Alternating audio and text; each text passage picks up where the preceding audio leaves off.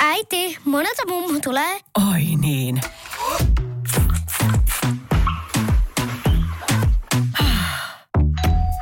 Helpolla puhdasta. Luonnollisesti. Kiilto. Aito koti vetää puoleensa. Tämä on Radio Play alkuperäissarja. Vaikka yhteiskuntamme on vapautuneempi kuin sanotaanko vaikka 10 tai 20 vuotta sitten seksi ja siihen liitettävät asiat ovat edelleen yhdenlainen tabu, mikä taas lisää kielletyn hedelmän makua. Toisaalta elämme myös yhteiskunnassa, joka on seksin ja pornon läpisuodattama. Mainokset, Instagram-kuvapalvelu, TV ja internet pursuovat seksiä. Edistääkö elämämme aika vapaamielisyyttä ja avoimuutta vai lisääkö joka paikasta puskeva pornotulva ahdistuneisuutta ja vääristyneitä minäkuvia sekä kieroutunutta asennetta seksiin? Arvioiden mukaan Suomessa on noin 70 000 seksiriippuvaista. Kuinka addiktoitunut ihminen on seksiin ja sen harjoittamiseen riippuu paljon tapauksesta. Tämä on Addiktit ja minä olen Teemu Pastori Potapov.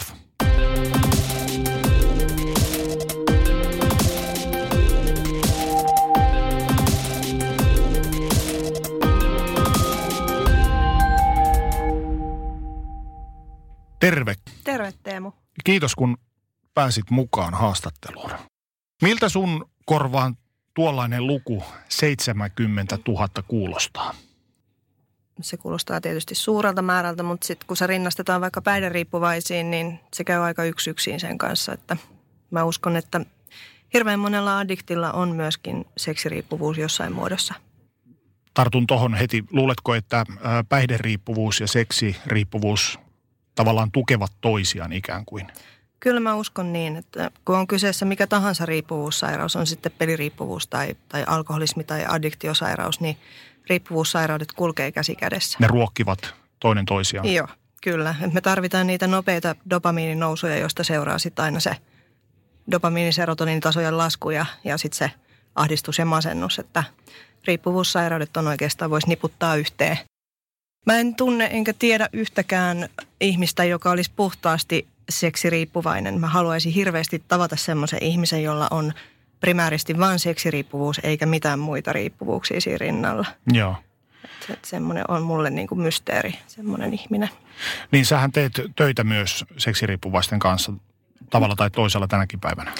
No joo, siis riippuvuussairauksien parissa työskentelen päihdeellä. Mutta tapaat heitä? Joo, joo tapaan heitä, kyllä joo. joo. Et hirveän monella on siinä rinnalla se seksiriippuvuus, mutta siitä tuolla meidänkin hoitolaitoksella vaietaan aika pitkälti. Että moni ei lähde siinä perushoitojakson aikana vielä avaamaan sitä omaa seksiriippuvuuttaan. Että on vain muutamia semmoisia yksilöitä, jotka sitten uskaltautuu niin kuin sen häpeän takaa ruveta kertomaan siitä, että se semmoinen pakonomainen masturbointi vaikka lapsena on alkanut tosiaan ja sitten siitä on seurannut se sellainen niin kuin selkeä kehityskulku, että se on elänyt ihan omaa, omaa niin kuin elämäänsä sitten se niin kuin seksiriippuvuus, mutta se on tavallaan sitten peittynyt sen päihderiippuvuuden tai muun riippuvuuden alle. Ja sitä niin kuin vähä, hävetään ja vähätelläänkin ehkä. Onko se häpeä nimenomaan sitä riippuvuutta seksiä kohtaan, että siitä ei, että tavallaan niin kuin puhuinkin tuossa alussa, että se on yhdenlainen tabu tässä yhteiskunnassa niin. seksi, että sitä ei mm. uskalleta oikein avata. Niin. Edes kaltaisilleen. Niin, kun se kuitenkin ajatellaan, että se on meidän perustarve ja, ja seksuaalisuus on, on meidän yhteiskunnassa ja meidän kulttuurissa – vaiettu asia ja siitä ei, mä kuulun itse niihin sen ajan lapsiin, että meidän kotona esimerkiksi ei ollut minkäänlaista seksuaalikasvatusta eikä koulussakaan. Hmm. Ja se oli vähän semmoinen niin kuin pimeässä tapahtuva häpeällinen teko. Valot pois ja peitto päälle. Joo, kymmenen jälkeen lauantai-illalla valot pois ja sitten. Mutta tota, toisaalta seksuaalisuus on kuitenkin, se on ihmiselle normaali asia, mutta sitten kun siitä ei puhuta, kun on se vaikenemisen kulttuuri. Ja sitten se, että kun esimerkiksi ihminen, kenellä on vaikka uskonnollinen vakaumus, niin sehän on demonisoitu se koko seksuaalisuus. Mm. Ja siitä ei saa puhua. Se on, se on niin kuin kielletty puheenaihe. Ja sitten kun ihminen kuitenkin, kun luonnolliset halut herää, niin, niin kokee häpeää siitä omasta seksuaalisuudestaan, niin siellä voi olla tämmöisiä kerrostumia, tämmöisiä stigmoja, mitä on syntynyt jo siellä niin kuin lapsuuden kodista. Ja, ja sitten sit tavallaan se, että varsinkin naisena, niin meille annetaan hirveän tämmöinen tiukka normi, mihin meidän pitäisi niin istua. Se naisen malli, että meidän pitää olla olla siveellisiä ja meidän pitää olla hyvätapaisia ja, ja meistä kasvaa hyviä äitejä ja vaimoja, mutta ei seksuaalisia olentoja. Ja näin ollen siitä meidän seksuaalisuus, seksuaalisuudesta tulee jotenkin semmoista likasta ja se aiheuttaa häpeää, koska miksi mä toimin näin, minkä takia mulla on, on niin kuin, minkä takia mä ajaudun vaan niin kuin, tavallaan suhteesta toiseen ja teen näitä asioita ja, ja niin kuin, mitä ihmiset ajattelee ja miltä musta itsestä tuntuu ja kuinka mä näen itseni niin kuin viallisena, kun, kun niin kuin mä en pysty kontrolloimaan näitä mun himoja ja haluja. Ja, ja se, että et, et se, mitä niin kuin, mikä erottaa sen normaaliseksuaalisuuden siitä addiktiivisesta seksuaalisuudesta on nimenomaan se, se tunneelämän puoli, eli se, se syyllisyys ja häpeä, että me halutaan ja tavoitellaan aina niitä semmoisia nopeita nousuja, niitä nopeita kiksejä, ja, ja sitten siitä seuraa aina ne hirveät laskut ja sitten aina me palataan siihen semmoiseen tyhjyyteen, siihen syyllisyyteen ja häpeään. Ja mun käsittääkseni tämmöisillä ei-addikti-ihmisillä ei tällaista ilmiöä tapahdu. Että se niin seksi ja seksuaalisuus on, on nautinnollista ja siihen liittyy se semmoinen yhteenkuuluvuuden tunne, eikä se, että jahdataan vaan sitä seuraavaa täydellistä nousua. Mä haluan palata ja tarttua kiinni vielä tähän ää, tietynlaiseen luterilaiseen narratiiviin, mistä mm. sä jo mainitsit. Mm. Kun mies panee paljon, hän on läänisonni. Mm. Mutta kun nainen harrastaa paljon seksiä, hän on huora. Kyllä. Et, et tavallaan tässä juuri ikään kuin luterilaisessa narratiivissa rajaveto on akselilla naisten kohdalla Madonna tai huora. Mm. Minkälaisia ajatuksia tämä herättää sinussa?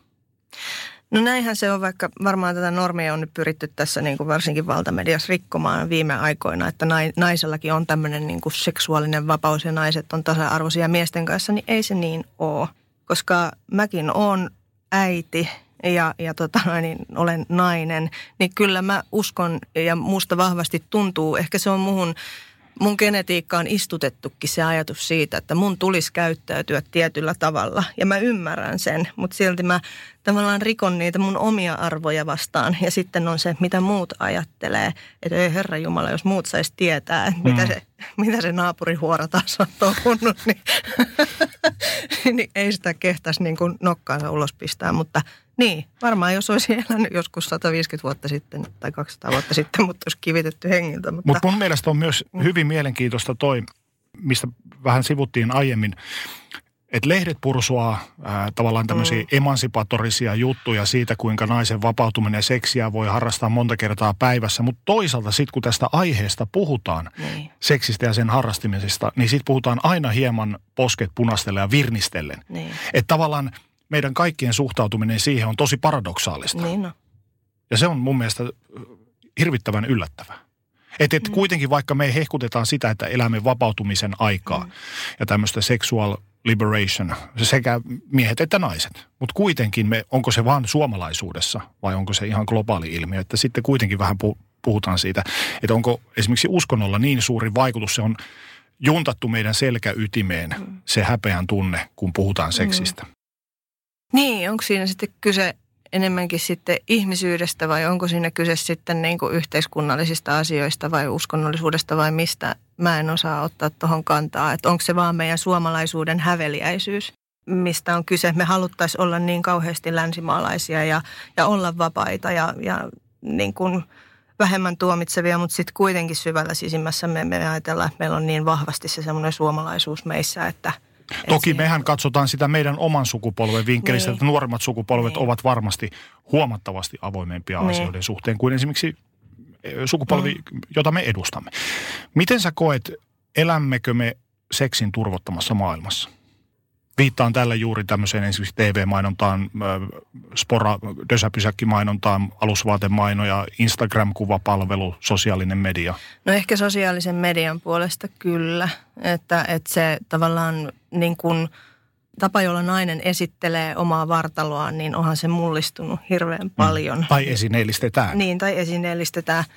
Mutta en mä tiedä sitten näkyykö tuolla kadun varsilla tai, tai lehdessä tai, tai TVssä niinkään – sen enempää, mitä viimeisen 30 vuoden aikana. En mä ole pistänyt ehkä merkille. Tietysti kaikkien suoratoistopalveluiden, netin ja muun, muun seurauksena, niin, niin esimerkiksi pornon katsominen on huomattavan paljon helpompaa kuin koskaan ennen. Mm. Et kyllähän sä löydät sen materiaalin, jos sä sitä niin kuin ha- aktiivisesti haet. Ja vaikka et hakiskaan, niin siihen tavallaan törmää siitäkin huolimatta, että et kaikkea ei voi suodattaa pois. Mutta ehkä siitä on tullut niin, niin normi, että siihen ei edes kiinnitä enää niin huomioon. Ja tämähän tuottaa taas sitten ongelmia. Paljon olen lukenut uutisia siitä ja raportteja siitä, kuinka nuoret miehet – kun tosiaan ei tarvitse enää pistää tekokättä ja tekojalkaa ja niin. partaa ja monokkelia silmään ja tämmöistä saderotsia ja mm. hupparia päälle, että mennään pornokauppaan, mm. vaan sä saat klikkauksella sen kaiken fiidin.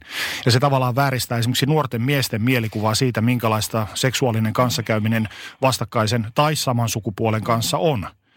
Niin tuommoisia hirveitä niin kuin tavallaan ohilyöntejä tulee sitten ton. Ja se turvottaa ja se tavallaan niin kuin myös kyynistää. Se on ihan totta, että kyllähän sitä nuorten seksuaalikehitystä on ilmeisesti tutkittukin ja todettu sitä, että miten paljon porno vääristää mm. ihmisten seksuaalikäyttäytymistä ja varsinkin nuoremman sukupolven keskuudessa. Ja, ja kyllä se vaikuttaa munkin, niin kuin mun näkemykseen seksistä tai on vaikuttanut – niin kuin siihen, että miltä se pitäisi näyttää ja minkälaista sen tulisi olla. Miltä, mikä naisen asema niin, on. mikä on naisen asema ja miltä mun tulisi näyttää, kuinka mun tulisi käyttäytyä. Mutta sitten mulla on aina ollut kuitenkin se semmoinen tietynlainen järki matkassa ja se mun oma tahto ja se, se minuus siellä tallella, että mä, mä tiedostan, että se on vaan jotain pintaa ja se, se ei ole todellista. Ja, ja sitten taas addiktio, niin kuin addiktiosairaus itsessään tai addiktiot, niin on sen, sen kaltaisia, että nehän pistää ihmisen toimimaan eri tavoilla. Ja tämä ajatus siitä, että esimerkiksi nuoret, nuorilla miehillä vääristyy kuva seksistä ja naisesta ja naisen asemasta, oli aika kylmäävää luettavaa se, että mm, jokin, joku lääkäri kertoi siitä, kuinka nuoret miehet kyselee jo Viagraa. Mm. Että tavallaan, että mitä helvettiä. Niinpä. Joo, pitäisi pystyä, pystyä suoriutumaan. Kun ei enää pysty suoriutumaan niin, normaalissa niin. seksuaalisessa kanssakäymisessä, niin. minkälaista se oikeasti, niin, oikeasti on. Niinpä. Onko sun mielestä seksistä kadonnut se jokin? On tämmöisessä kertakäyttökulttuurissa, niin kuin ihmiset voi yhdellä klikkauksella valita mieleisensä ihmisen ja sitten heittää sen pois, niin onhan siitä kadonnut se, se yhteys ja se rakkaus ja se hyväksyntä ja läsnäolo ja, ja se läheisyys. Se, se niin kuin kaikki kaunis, mikä kahden ihmisen mm. välillä pitäisi olla, niin, niin jotenkin se on hiipumassa pois ja se on aika pelottavaa, että, että miten niin kuin ihmiset – suhtautuu kaikkeen. Ne haluaa ne nopeat fiksit, ne haluaa ne ihmisistä, ne haluaa sen ruuasta, ne haluaa sen, sen niin kuin just somesta tai ihan mistä tahansa. Että kaikki pitää olla nopeasti ja kaikki voi heittää pois. Et mi, mi, mitään ei enää niin kuin, tai tulee se, välittyy semmoinen kuva, että ei enää mikään ole pyhää ja mitään ei kunnioiteta. Kertakäyttökulttuuria. Niin, kertakäyttökulttuuria. Missä kohtaa sun mielestä tämmöinen selkeä muutos on tapahtunut? No Toi on hirveän hyvä kysymys, kun mä oon itse ollut raittiina kuusi vuotta, niin sitä ennen mulla ei ole ollut selkeydestä oikein mitään käsitystä, mutta, mutta kyllä se varmaan tässä niin kuin 2000, koko ajan mitä lähemmäs 2010 ollaan tultu, niin, niin, niin kaikki on enemmän ja enemmän, enemmän semmoista nopeata ja nopeasti saatavilla olevaa tuotetta. Mitä tulee seksiriippuvuuteen, niin minusta oli hirvittävän mielenkiintoista se, että – kun kyselin muutamalta tuttavaltani, että kerroin heille, että olet tulossa vieraaksi ja kysyin heiltä, että mitä he haluaisivat sinulta kysyttävän. Niin. Niin naiset, naisten vastaus yleensä oli vähän tyyliin tällaista, että, että, että voi vitsi, meneekö hänellä hyvin, miten hän voi ja näin. Kun taas miesten vastaus oli se, että hei, anna mun numero, kyllä mä voin tulla panee. Niin just. Ja vähän reh reh naureskelua päälle. Niin, niin tämä sukupuolijakauma asiaan suhtautumisessa oli, se oli aika niin kuin veitsellä kuumaa voi, kuumalla veitsellä voihin vedetty. Mistähän tämmöinen johtuu? No mulle tulee ensimmäisenä mieleen se, että ei ymmärretä riippuvuussairauksia. Mm. Että kyse on siitä, että ei ymmärretä sitä, mistä on kysymys, että tämä on paljon muutakin kuin pilluperse. Mm. Että et ei ole kyse siitä, että mä ajattelen 24 tuntia vuorokaudessa seksiä ja panemista. Mm. Siis se on, se on ihan kaikkea muuta. Tai se, että, että mun elämä olisi jollain tavalla jotain epänormaalia, että ja tavallaan varmasti tuossa on myös osaltaan vaikutteena tämmöisellä käsitteellä, jos puhutaan kuin toksinen maskuliinisuus, että juuri tätä läänin sonni niin. asemaa ja tuota, kylän kovin kukko asemaa mm. yritetään pönkittää muiden miesten mm. silmissä. Niin, tota, kyllähän se on sitten, sit nämä yleensä nämä puheet ja teot ei vaan hirveästi Mätsää, kohtaa. niin. niin näin, näin mä sen on todennut, että se on hyvin harva, joka sitten pystyy niihin huutoihinsa sitten loppujen lopuksi vastaamaan. Tätä kulmaa juuri itsekin mietin, että, että, että siinä on varmaan aika moni, monella kaverilla tulee äitiä ikävä sit, kun oikeasti joutuisi tällaisen tilanteen eteen. Et, et, kun ei myöskään ymmärretä sitä, juuri palan siihen, mitä sanoit, että ä, seksuaaliriippuvuus on sairaus. Joo. Ihminen ei loppuviimein nauti kuitenkaan siitä omasta tilanteestaan. Et, et, ei ehkä ymmärretä sitten sitä, että et, et, kuinka syvälle menevä sairaus se on. Joo, silloin kun riippuvuus vie, niin, niin, niin kyllä sinne yhteinen nimittäjä on aina se kontrollin menetys. Riippuvainen ihminen yrittää aina jollain tasolla käyttää onnistuneesti. Ja, ja siitä seuraa aina se semmoinen kontrollin menetys. Eli mä, mä haen niin kerta toisensa jälkeen samantyyppisiä seksisuhteita, jotka päättyy siihen samaan häpeän ja kelvottomuuden ja arvottomuuden tilaan. Eli se, että mä, mä aina kerta toisensa jälkeen päädyin semmoisten miesten luo, jotka ei ole välttämättä turvallisia, eikä heillä ei ole hyvä itsetunto niin kuin ei ole mullakaan. Ja, ja se, että kun kaksi rikkinäistä ihmistä kohtaa, niin tavallaan siinä tulee aina se semmoinen hylätyksi tuleminen ja, ja niin kuin se rikkinäisyyden kokemus niin kuin vaan jotenkin korostuu siinä. Ja siitä seuraa se semmoinen häpeä ja arvottomuus. Ja se, se on niin kuin se kaava, mikä siinä toistuu seksiriippuvaisella. Tämä ei tarkoita sitä, että jokainen mun panokerta olisi tai mun jokainen seksikerta olisi sellainen, että, että se on aina yhtä tuskaa ja, ja kurjuutta. Eihän se nyt niin ole. Mutta silloin kun mulla on peruspalikat mun elämässä jotenkin vinksallaan, että mä en ole nukkunut tarpeeksi, mä en ole liikkunut tarpeeksi, mä en ole syönyt hyvin tai en ole käynyt, käynyt hoitamassa tätä mun, mun riippuvuussairautta tämmöisissä vertaistuollisissa ryhmissä esimerkiksi tai puhunut itsestäni rehellisesti ja avoimesti, niin aina silloin joku pakkomielteinen käyttäytyminen ottaa vallan. Ja se, se hiipii aina joka kerta niin kavalasti mun elämään, että, että sitten mä huomaan yhtäkkiä, että mä oon siinä tilanteessa, että mulla on menossa neljä tai viisi viestittelyä miesten kanssa ja sitten niin kuin joku tulee käymään ja sitten se tilanne on aina sama. Että sitten mä taas mietin, että kuinka helvetissä mä taas on tässä tilanteessa. Ja se on se niin kuin tämän sairauden mielenvikaisuus. Kuinka pienen asian se vaatii toiti rikkiröityminen? Että suistut raiteeltasi. No esimerkiksi semmoinen, semmoinen asia, että et, et pelko on, on semmoinen juttu, että jos, mua, jos mulla on elämässä tilanne, mikä aiheuttaa mulle pelkoa, esimerkiksi menettämisen pelko, mä pelkään, että, että mun lapsi sairastuu tai, tai sitten se, että mun elämässä on tapahtunut ero tuossa syksyllä, joka aiheutti sen, että, että mä kielsin sen asian, että ei tämä tunnu musta miltään – että, että mä nousen tämän tilanteen yläpuolelle ja tämä ei satuta tämä, tämä ihminen mua. Ja, ja tavallaan raivolla ja vihalla eteenpäin ja, ja teeskennellä, että mitään ei olisi tapahtunutkaan. Niin sitten mä huomaan, huomaan sen, että, että sitten mulla lähtee se semmoinen pakonomainen käyttäytyminen. Niin kuin, että mulla tulee se semmoinen niin tyhjyyden tunne, että no joo, että, että voishan sitä vähän laittaa viestiä jollekin. Mm. No joo, että no voishan tässä nyt ehkä vähän jotain, että no – se on semmoinen samanlainen kaava, mikä, mikä toistuu. Se saattaa mennä kuukausia, että menee ihan hyvin, ettei, että on hirveän seesteistä ja rauhallista ja sitten, sitten se yhtäkkiä huomaakin, että on keskellä semmoista ihan täysillä, täysillä pyörivää sirkusta, että, että, että se niin kuin muuttuu semmoiseksi kaaukseksi se elämä. Millaisena sä koet seksin ja seksin harrastamisen tänä päivänä? No siis paneminenhan on hieno laji. Siis sehän on, sehän on niinku kauneinta kaikista. Se on kaunein lahja, minkä ihminen on, on saanut, seksuaalisuus ja seksin harrastaminen. Multa on kysytty sitä, että mistä mä niinku fantasioin, niin mä fantasioin tällä hetkellä merkityksellisestä seksistä ja merkityksellisestä kosketuksesta. Ja, ja se, että ne ihmiset, kenen kanssa mä harrastan tänä päivänä seksiä, on niin kuin vuosien ajan mulle ollut jo tuttuja – ja samoja kumppaneita. Tavallaan, että mä tunnen ne ihmiset ja ne tuntee mut ja mun kehon ja, ja mun epävarmuudet ja, ja sen semmoisen niin kuin keskeneräisyyden ja rikkinäisyyden ja mä heidän. Ja siinä on semmoinen hiljainen kunnioitus puoli ja toisin. Niin, niin mä, mä suhtaudun seksin harrastamiseen aikamoisella pieteetillä. Minkälaisia tunteita se herättää sinussa? No totta kai se herättää himoa, se herättää ö, jonkinlaista kaipausta ja rakkautta ja semmoista, jopa semmoista repivääkin rakkautta ja, ja tota, intohimoa.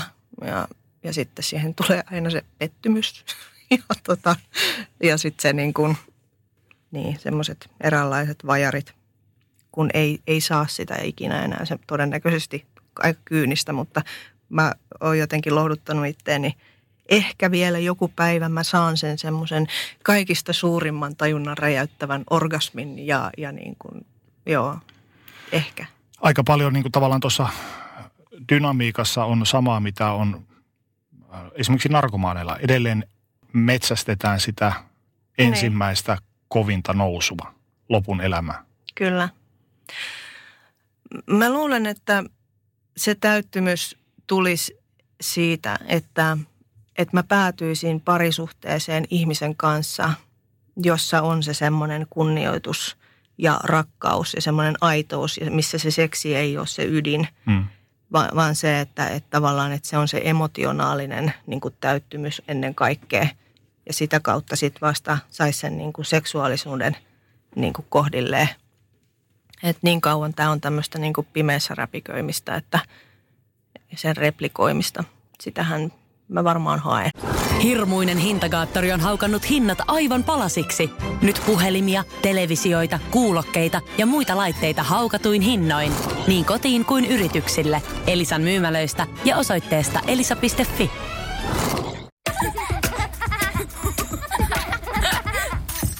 Äiti, monelta mummu tulee?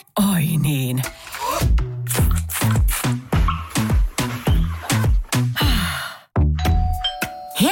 Puhdasta. Luonnollisesti. Kiilto. Aito koti vetää puoleensa. Kaipaako keittiösi remonttia tai pitäisikö auto vaihtaa? Me Resurssbankissa autamme sinua, kun tarvitset rahoitusta. Nyt jo yli 6 miljoonaa pohjoismaista resursasiakasta luottaa meihin. Resurssbank.fi Mennään hieman ajassa taaksepäin. Sä olet alkoholisti perheestä. Joo. Molemmat vanhempasi olivat töissä ravintola-alalla. Kuinka paljon alkoholi määritti perheen elämää ollessasi lapsi? Kuinka suurta roolia se näytteli?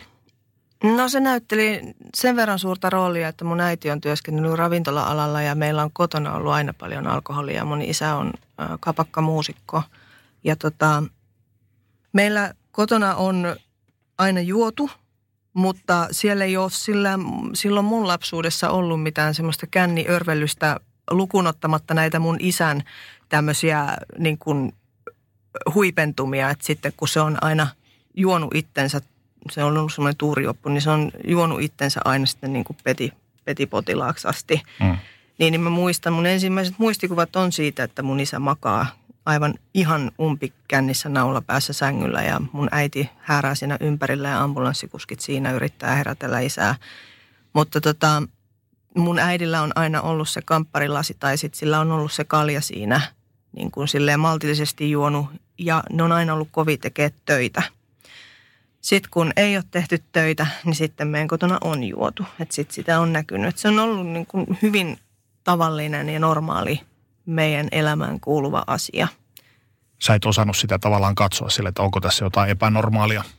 Ei, vasta siinä kohtaa, kun mun isäpuoli on muuttanut meille ja, ja tota, isäpuolen sairaus on edennyt, kun ne alkoi olemaan ne juomiset sitä, että – että se joi rähinä viinaa ja sitten meillä hajotettiin paikkoja ja, ja tota, no, niin alkoi sattua ja tapahtumaan. Se alkoi näkymään konkreettisemmin se alkoholismi meidän kotona. Niin silloin mä sitä kyseenalaistin ja kysyinkin siitä usein, että mi, miksi meillä on tällaista, miksi me jäädään tänne, että eikö me voida äiti muuttaa pois. Mun isä, isän viimeinen juominen oli sellainen, että me lähdettiin hakemaan sille vaimoa Leningradista. Ja tota, silloin semmoinen mä kerron aina tämän tarinan. Se on semmoinen attase ja salkku, semmoinen tosi korni asiamiessalkku ja siinä oli kaikkia tarroja eri Euroopan pääkaupungeista. Niin se pisti sen salkun sinne junahattuhyllylle. Me lähdettiin liikkeelle ja se juna, kun se vaihtoi raidetta, se heilahti, niin se salkku tipui mun faijaa päähän ja siitä se ratkesi juomaan. Ja tota, se oli sen viimeinen juomisreissu. Mä asuin mun isän kanssa silloin Tampereella. Me elettiin vuotta 89 vai 90. Joo. Ja tota, Se joi itsensä ihan täysin jalattomaan kuntoon. Ja se oli sen viimeinen juoma, juomakerta, että se päätyi sitten sairaalaan ja, ja päätti, että ei enää ikinä. Ja se on siitä saakka ollutkin sitten juomatta, että siitä tulee nyt 30 vuotta, että ei ole juonut pisaraakaan.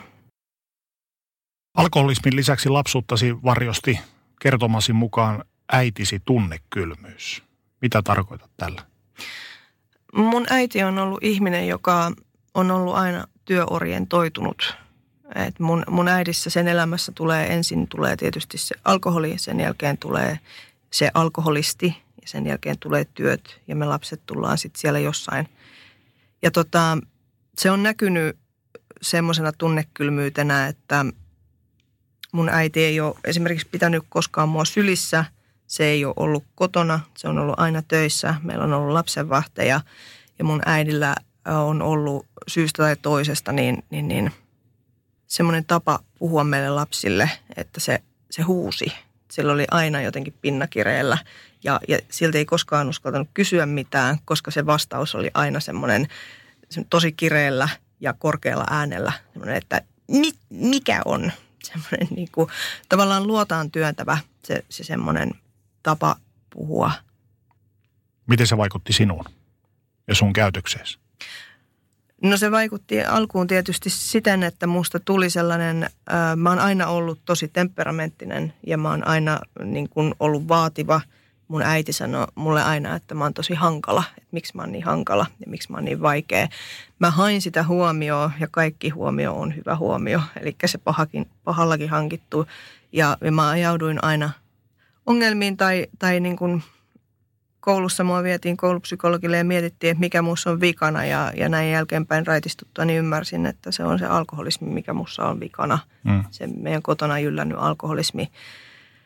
Mutta se, että kyllähän se jätti mut semmoiseen niin kuin täydelliseen niin kuin hylkäämisen kokemukseen, että, että musta on joku vikana, mä en kelpaa mun äidille – ja, ja se, että se jatkuva tavallaan semmoinen vertaaminen mun isosiskoon, että kuinka mun isosisko osasi jotenkin luovia siinä meidän perheyhteisössä niin, että kun sitten taas niin kun mä olin se, jonka tekemisissä oli aina jotain sanottavaa. Ja se varmasti ruokki sitten niitä sun käytösmalleja, mitä sä omaksuit myöhemmällä iällä. Että sä olit ikään kuin leimattu jo pahaksi tytöksi. Joo, kyllä se varmaan oli niinkin. Jos suljetaan pois äitisi tunnekylmyys ja isäsi alkoholismi, niin mm. miten muuten sä kuvailisit vanhempiasi? No mun isä on ollut sellainen, voisi sanoa lempeä juoppo. Et silloin kun hän ei ole juonut, niin hän on urheillut ja maalannut taidetta ja, ja tota noin, niin ollut hirveän yrittelijäs. Ja mun isä oli aina se, kenen syliin sai mennä, tai jos näki painajaisia, niin isän viereen sai mennä nukkumaan ja, ja isä teki mun kanssa asioita. Me maalattiin yhdessä tai, tai käytiin paljon taidenäyttelyitä ja, ja keikkoja ja se on roudannut mua ympäri Suomea ja esitellyt mua jos, jos kellekin. Ja, ja tavallaan mä oon ollut ihan selkeästi mun isän tyttö ja isä on ollut mun idoli. Se on ollut mulle niin kuin se kaikki kaikessa. Mutta sitten siinä on ollut ihan selkeästi se pimeä puoli, niin kuin kaikissa päihderiippuvaisissa on, että se on ollut niiden omien impulssiensa vietävissä ja silloin on ehkä järki pettänyt monesti, että, että, tota, että on ollut semmoisissa tilanteissa, missä lapsen ei olisi kuulunut missään nimessä olla ja, ja nähnyt asioita, mitä yhdenkään lapsen ei pitäisi nähdä ja kuulua asioita, mitä ei pitäisi nähdä eikä kuulla. Ja, tota, ja sitten taas mun äiti, niin mä tiedän, että hänellä on itsellään ollut vaikeaa ja raskasta ja, ja hankala nuoruus ja hankala lapsuus. Ja, ja ne on tavallaan niitä kipuja sukupolvien takaa, mitä se on heijastellut sitten niin kuin siellä meidän kotona. Että et on pitänyt raitistua ymmärtääkseen nämä asiat ja antaa, että on pystynyt antaa anteeksi heidän kummankin sen keskeneräisyyden ja, mm. ja kipeyden. Että tota, mun äiti on tosi voimakas nainen ja, ja tota, Mä kunnioitan häntä monellakin tapaa ja hän on mun ainoa äiti, jota mä rakastan yli kaiken, mm. kuten, kuten mun isäkin. Ja se, että ymmärrän, että ne asiat, mitä siellä meidän lapsuudessa on tapahtunut tai jäänyt tapahtumatta, niin, niin on alkoholismista johtuvaa ja sairaus ei ole kenenkään syy. Mm. Että on ollut helppokin antaa se sitten heille anteeksi. Miten sä kuvailisit heidän välistä suhdetta?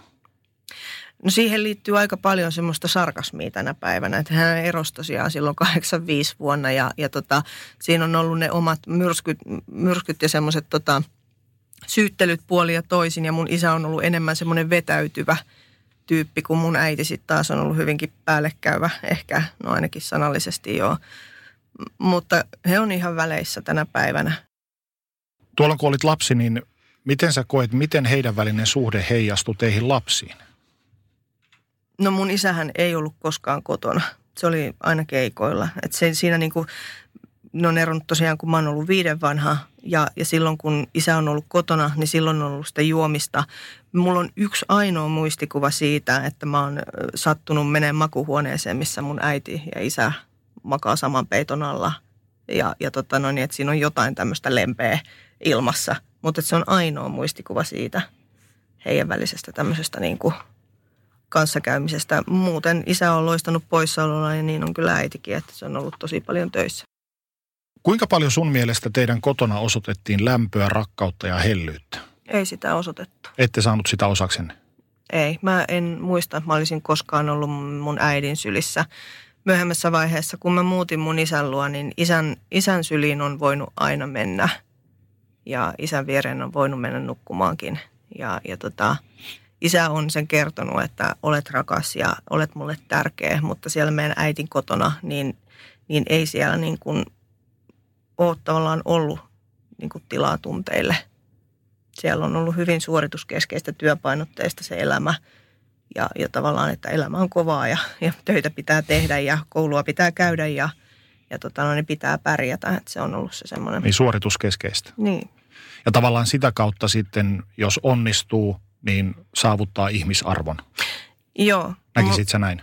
Joo, mutta et, muistan semmoisen koulun, koulun tota laulukilpailun tai urheilukilpailun, mitä on ollut, kun on tullut voitto kotiin. Niin tavallaan se on kuitattu semmoisella niin kuin olankohautuksella.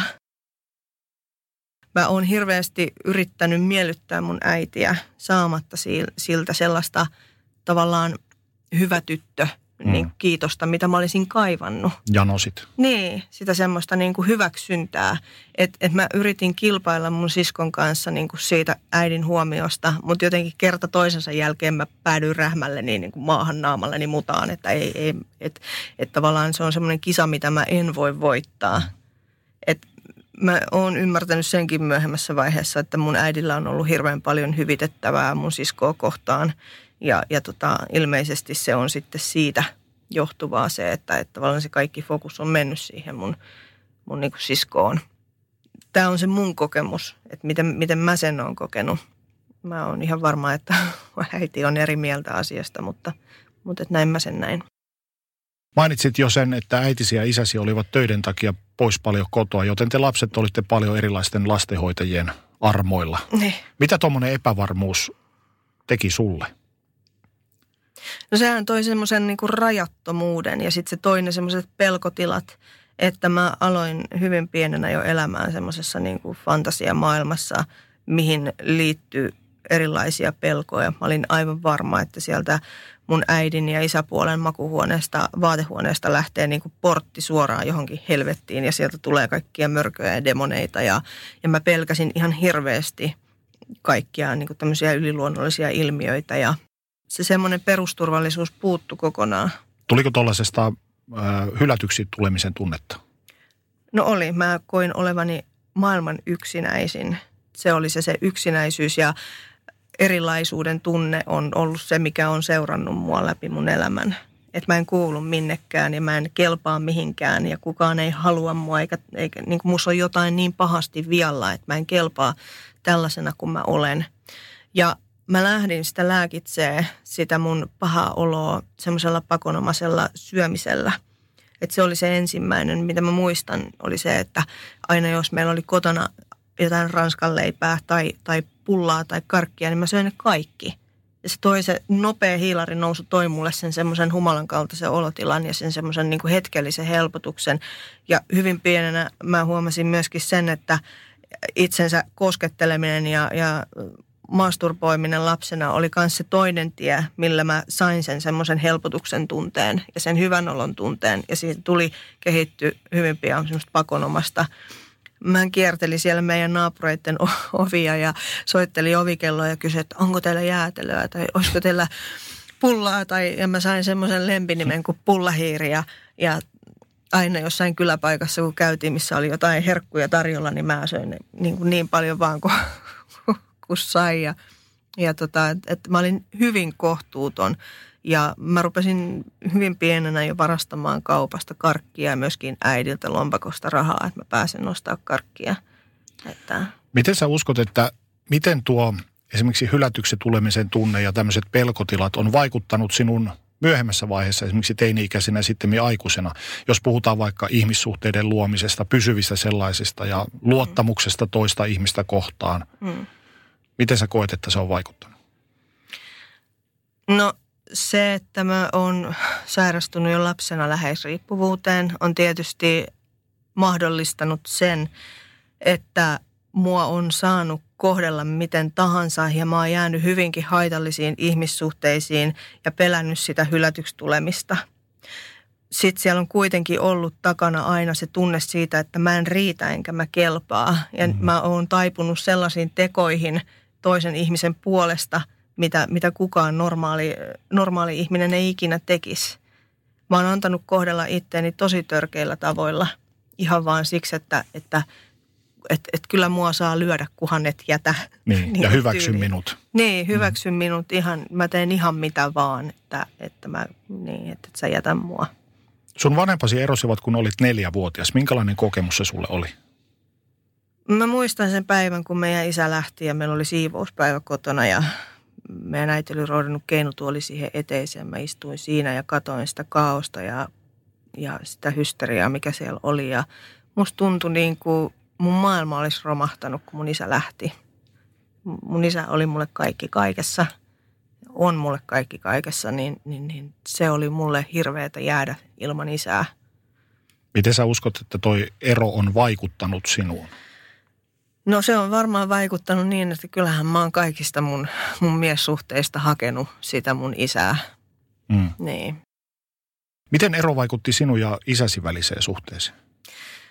No se vaikutti tietysti niin, että kun silloin kun isä sitten tuli, niin, niin isä toi mulle aina jotain. Se toi mulle semmoisen punaisen terässiipipyörän ja opetti mut ajamaan sillä. Tai, tai se, että kun mä pääsin isän matkaan, niin, niin en, ne kaikki tapahtumat, mitä siinä ympärillä tapahtuu, esimerkiksi silloin 80-luvulla, kun mä oon ollut sen mukana Viking Lineilla, kun ne on ollut siellä keikalla, niin, niin vaikka siellä on juotu ja naitu, niin eihän mä nähnyt mitään muuta kuin se mun isän. Mm. Että kun se on ollut se mun maailman keskipiste ja se mun sankari. Ja, ja se on ollut vaan hurja jännää silloin 80-luvulla olla tuommoisessa mm, niin kuin yökerhossa, kun siellä on saanut juoda niin paljon Coca-Colaa kuin haluaa ja niin paljon jäätelöä kuin vaan jaksaa syödä. Ja, ja tota, sitten saa sen pienen hetken sen isän kanssa, niin on ollut mulle kuitenkin ihan hyviä muistoja vaikka mä oon saanut kulkea siellä täysin rajattomasti ja vapaasti vailla valvontaakin välillä. Että. Äitisi löysi uuden kumppanin. Minkälainen suhde sulla ja tämän, sanotaanko nyt isäpuolisi välille kehittyy? No aluksi mä tykkäsin hirveästi siitä, että meidän kotiin oli tullut mies. Mun äiti näytti hetkellisesti hirveän onnelliselta ja, ja tota, mun isäpuoli oli meitä tyttöjä kohtaan aluksi hirveän hyvä. Ja jossain vaiheessa sitten, kun mentiin noin kymmenen vuotta eteenpäin, niin tilanteet meidän kotona muuttuu aika uhkaaviksi ja väkivaltaisiksi ja, ja meille tuli niitä riitoja, riitoja ja konflikteja siellä kotona, että, että hän oli iso mies ja kun hän otti viinaa, niin, niin, niin siellä hajosi kyllä huonekaluja ja, ja oli yksikin yö, kun ollaan siskon kanssa valvottuja ja mietitty, että mitä hän seuraavaksi tapahtuu, kun isäpuoli oli siellä parkkipaikalla ja huusi siellä hirveäseen ääneen ja saattoi heittää kiven ikkunasta läpi ja, ja semmoista niin kuin pelkoa, että se, semmoinen pelko asettu asumaan sinne meidän kotiin entistä konkreettisemmin. Miten suhde häneen ja se, että hän on ollut osa sun elämää, on mielestäsi vaikuttanut sinun ja esimerkiksi minä kuvaasi? Sillä tavalla, että kaikista läheisimpiinkään ihmisiin ei voi luottaa – Mun isäpuoli tuli kerran kännissä, kännissä mun viereen makaamaan ja hivelemään mun selkää ja, ja kyselemään kahden aikaa yöllä haluaisinko mä syödä lihapullia niin kuin ihan umpijuurissa.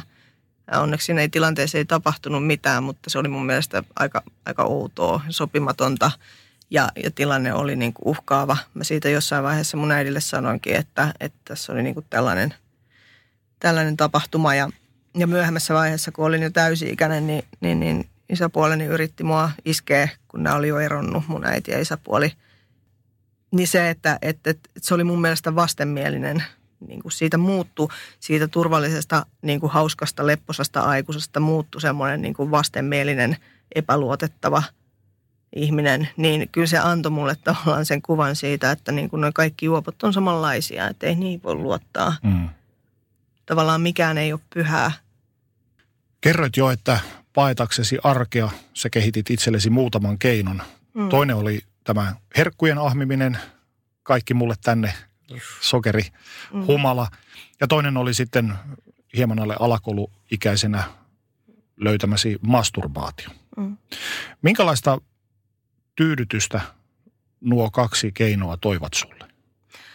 No ne toisen hetkellisen hetkellisen helpotuksen tunteen, joo, mutta mä ymmärsin sen silloin lapsena jo hyvin pienenä, että tämä tää on niin kuin, tää on väärin, näin ei saisi tehdä. Ja, ja jotenkin mä häpesin itseeni sen takia, että mä tein niin. Ja, ja se, että totta kai mun paino alkoi nousemaan ja mulle huomauteltiin mun painosta, että mun keho on aina ollut sellainen – mistä, mikä on ollut tavallaan julkinen eläin, että mun perheessä mun, mun paino ja mun keho on saanut aina kommentoida. Joko mä oon liian lihava tai joko mä oon liian laiha. Älä nyt enempää laihduta. Mm. Mun äidin yksi ystävä sanoi mulle kerran, kun mä söin jotain tikkaria, me oltiin mökillä, niin se sanoi mulle, että älä viitti syödä noita karkkeja noin paljon, kun sun perse leviää niin paljon, että kukaan mies ei huoli sua. Ja se on semmoinen asia, mikä on syöpynyt mieleen, että, että okei, että tämä on myös asia, mistä mun pitää kokea häpeää ja, ja mun keho ja minä olen jotenkin niin tosi niin kuin ruma ja vastenmielinen, että, että kuka vaan voi tavallaan kommentoida – ja, ja se, että oon mä minkä näköinen tahansa, niin mä en koskaan riitä tällaisena kuin mä oon. Ja tollaiset kommentit jäävät syvälle sieluun elämään. Kyllähän ne jää. Itse asiassa mun, tämä samainen isäpuoli sanoi mulle joskus näin, että et kyllä susta vielä kasvaa kaunis nainen. Et siinä oli niin, kuin niin rajusti kaksi tällaista puolta, että et niin kuin mä koen, että hän ei ole ollut niin kuin sydämeltään tai sielultaan mitenkään paha ihminen – ja eikä ollutkaan. Sillä tuli vaan kännissä ylilyöntejä ja mm. kontrollin menetyksiä, jonka seurauksena se saattoi puhua mitä vaan.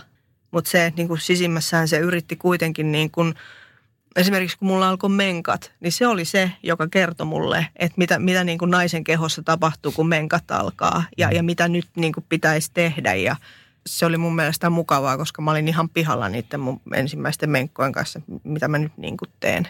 Mm. Ja, ja tota, no, niin hän sitten minua opasti tässä asiassa. Mua kiinnostaa hirveästi tietää, että minkälaisen naiskuvan sä sait äidiltäsi? Se, että mähän katoin aina, kun mun äiti, ennen kuin se lähti töihin, niin se, se parkkeeras. Meillä oli semmoinen iso koko eteisen seinän kokoinen peili. Se istui siinä peilin edessä, se pisti sen paplarit kiehumaan. Oli semmoiset vanhan liiton oranssit, semmoiset kunnon paplarit ja, ja levitti sen meikit siihen, otti sen lasin kampparia ja, ja tota, se meikkasi pitkän aikaa ja laittoi sen hiuksia ja, ja mä aina ajattelin, että mulla on maailman kaunein äiti. Ja, ja sitten sen niin kuin työasu oli semmoinen niin kuin musta tämmöinen polvipituinen hame, valkoinen kauluspaita ja sitten siihen se niin kuin jakku ja korkokengät. Ja se oli silloin niin kuin siihen aikaan lapsuudesta, niin se oli mun mielestä niin kuin se, miltä naisen kuuluu näyttää myöhemmässä vaiheessa. Mulle tuli se semmoinen vastenmielisyys sitä, niitä sen korkokenkien kopinaa kohtaa, että että se edusti se ääni mulle sitä semmoista niin kuin pahuutta ja että musta ei koskaan tule tollasta. Ja muutenkin mä oon saanut sieltä paljon semmoisia niin kuin vaikutteita siitä, että, että naisen, naisen tulisi niin kuin näyttää huolitellulta ja, ja pitää itsestään niin kuin näennäisesti ainakin huolta, mutta mut, mut sitten se semmoinen niin muu elämänhallinta siinä ympärillä oli täysin hukassa ja kateissa – että mä muistan sen, että mä mietin jo niin kuin tosi pienenä sitä, että voi kun mä haluaisin, että meillä olisi kotona hedelmiä ja meillä syötäisiin terveellisesti ja, ja niin kuin mä olisin halunnut urheilla ja liikkua ja, ja niin kuin tehdä asioita, mutta että meidän kotona ei ollut sellaista kulttuuria, kun sitten taas mun isä oli ja on edelleen hirveän liikunnallinen ihminen ja urheilullinen ihminen.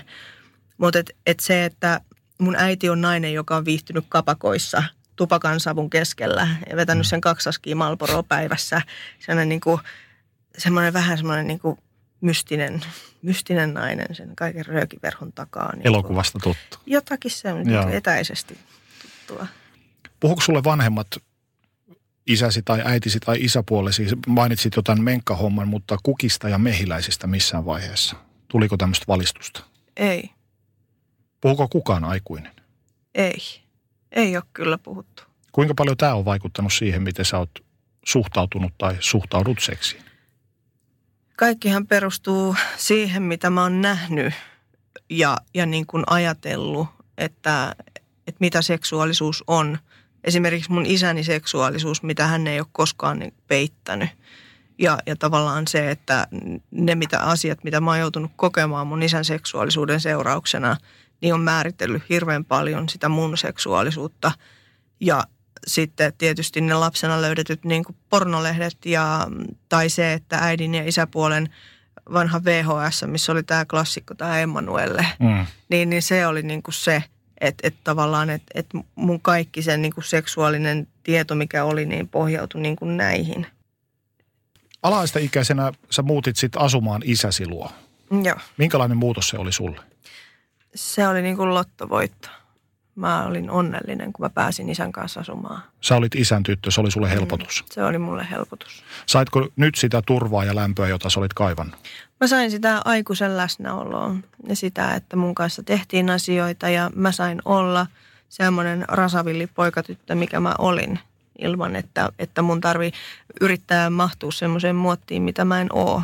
Vaan, vaan mä sain vaan olla ja tehdä asioita mun isän kanssa maalata ja kulkea vapaasti. Se oli niin kuin se. Isälläsi oli lukuisia naissuhteita, naiset tulivat ja menivät. Mitä sä ajattelit siitä? Minkälaisia ajatuksia se silloin herätti? Mä en olisi varmaan muuten siihen, siihen kiinnittänyt sen kummemmin huomiota, eikä se mua häirinnyt. Mä totta kai mä koin mustasukkaisuutta niistä naisista, että kaikki ne naiset, niin se huomio mun isältä, siis se oli, se oli pois se huomio multa, kun, kun siihen tuli siihen kuvaan joku toinen nainen. Ja sitten se, että ne naiset oli hirveän stereotyyppisiä. Mun isä rakastaa tämmöisiä äh, kauniita niin kuin pienirakenteisia blondeja, mitä mä en koskaan ole ollut. Mutta se, se just se niin kuin seksuaalinen osa siitä, niin, niin se oli mulle liikaa. Se oli ihan äärettömän ahdistavaa se tapa, millä, millä tota no niin, mä joudun osalliseksi siihen, siihen kaikkeen. Niin, noin ekaluokkalaisena sä lähdit isäsi kanssa reissuun Eurooppaan ja isälläs oli mukana niin sanotusti kaveri. Hotellihuoneessa oli vain yksi sänky, joten te jaoitte sen sängyn. Joo. Joka ilta todistit sitä, kun he harrastivat seksiä. Sä leikit nukkuvasi. Miten sä muistelet nyt noita öitä? No mä muistan sen, kun mä tosiaan, mä olin siis nukahtanut ja mä heräsin siihen, että ne panee siinä mun vieressä. Isä panee sitä sen, sen kurssikaveria ja mun oikealla puolella oli vessanovi. Me oltiin siis Hampurissa hotellissa. Ja tota, mä mietin mielessäni, että kuinka mä pääsisin tonne vessaan ilman, että ne huomaa, että mä oon hereillä ja ilman, että ne huomaa mua ylipäänsä. Ja, ja tota, mä vaan toivoin, että voi kumpanen niin kuin lopettaisi, että mä en, että, että mä en halua olla tässä. Ja se, se toistui ihan joka yö. Aina kun me pysähdyttiin, niin aina ne harrasti seksiä ja ne oli siinä mun vieressä. Ja se oli mun mielestä aika hämmentävää. Ja mä yritin sanoa mun isälle sitä, että, että mä haluan ensi yönä nukkua niin kuin niiden välissä. Niin kuin tavallaan estää Et sä blokkaat sen, Niin, niin. niin. Mutta sitten sit kuitenkin niin kuin mut siirrettiin aina tavallaan sinne laitaan jossain vaiheessa, että ei, että hän, hän nukkuu nyt niin kuin tässä näin niin kuin teidän keskellä. Ja, Ja, ja sitten se, että sitä jatkuu se koko se, se reissu niin kuin joka ikinen yö. Miltä nuo hetket tuntuivat susta? Tosi ahdistaviltahan ne tuntui. Mm. Siis se on, se on iljettävää lapsena olla siinä. Sä kuulet kaiken, sä haistat kaiken ja, ja sä näet kaiken ja yrität teeskennellä nukkuvaa ja aika tuntuu, että se pysähtyy ja sä et pääse siitä tilanteesta mihinkään. Ja tavallaan se, että sehän niin kuin liskoaivo ottaa vallan, että leikki kuollutta ja oot vaan siinä ja, ja tota, se tilanne ei paljon muuttunut, kun me tultiin Suomeen ja sitten me muutettiin Tampereelle isän kanssa ja niin, niin sitten tuli niitä tilanteita, että, että oltiin jossain jonkun, jonkun naisen kotona, missä oli samanikäinen tyttö kuin minä ja sitten sitä niin kuin, tavallaan seksiä oli ilmeisesti sielläkin perheessä ennenkin harrastettu samalla meiningillä, koska sitten tämä toinenkin tyttö oli hyvin seksuaalinen ja, ja sitten se niin kuin johti siihen, että, että me ruvettiin niin kuin toisiamme koskettelemaan ja, ja niin kuin hiplailemaan ja, ja niin kuin... Apinoitte sitä käytöstä. Niin, Mm. niin. Ymmärsitkö tuolloin, kun olitte siellä reissussa, että mistä tässä nyt on kyse? Ymmärsin, joo joo. No näin jälkikäteen, niin miten sä uskot, että nuo hetket ovat vaikuttaneet sinuun? Siis ne on, ne on poistanut sen kauneuden seksistä ja tavallaan sen, että mitä, mitä niin kuin seksuaalisuus on. Että se, että mun, mun seksuaalisuuden rajat on rikottu jo hyvin lapsena, pienenä ja, ja niin kuin, tavallaan se, että et, et seksiä voi harrastaa ja sitä kuuluu harrastaa ja se, se on niin kuin tuollaista niin kuin, niin kuin panemista tavallaan, että et se on, että siihen ei liity niin kuin kahden ihmisen välistä sen syvempää suhdetta, vaan että sitä voi niin kuin vapaasti harrastaa miten, miten vaan. Miten sä luulet, että kun isälläsi on näitä naisia vaihtunut ikään kuin lennosta, miten se on vaikuttanut sun naiskuvaan ja siihen, miten sä ajattelet niin kuin naisen asemasta? No tuolla muusikkopiireissä niin naisista puhuttiin aina ämminä. Mm. Ja se, että naisen asema ei, ei ole, joko niitä pannaan tai sitten ne on kotona lasten kanssa. Joo. Joko tai. Joko tai. Että et, et, niin kuin tavallaan se nainen on, se on niin kuin käyttötavara tai sitten se on se piika ja lastenvahti siellä kotona, joka just että pitäisi olla se semmoinen niin klassinen. Taas tavallaan tämä Madonna huora Niin, akseli. nimenomaan.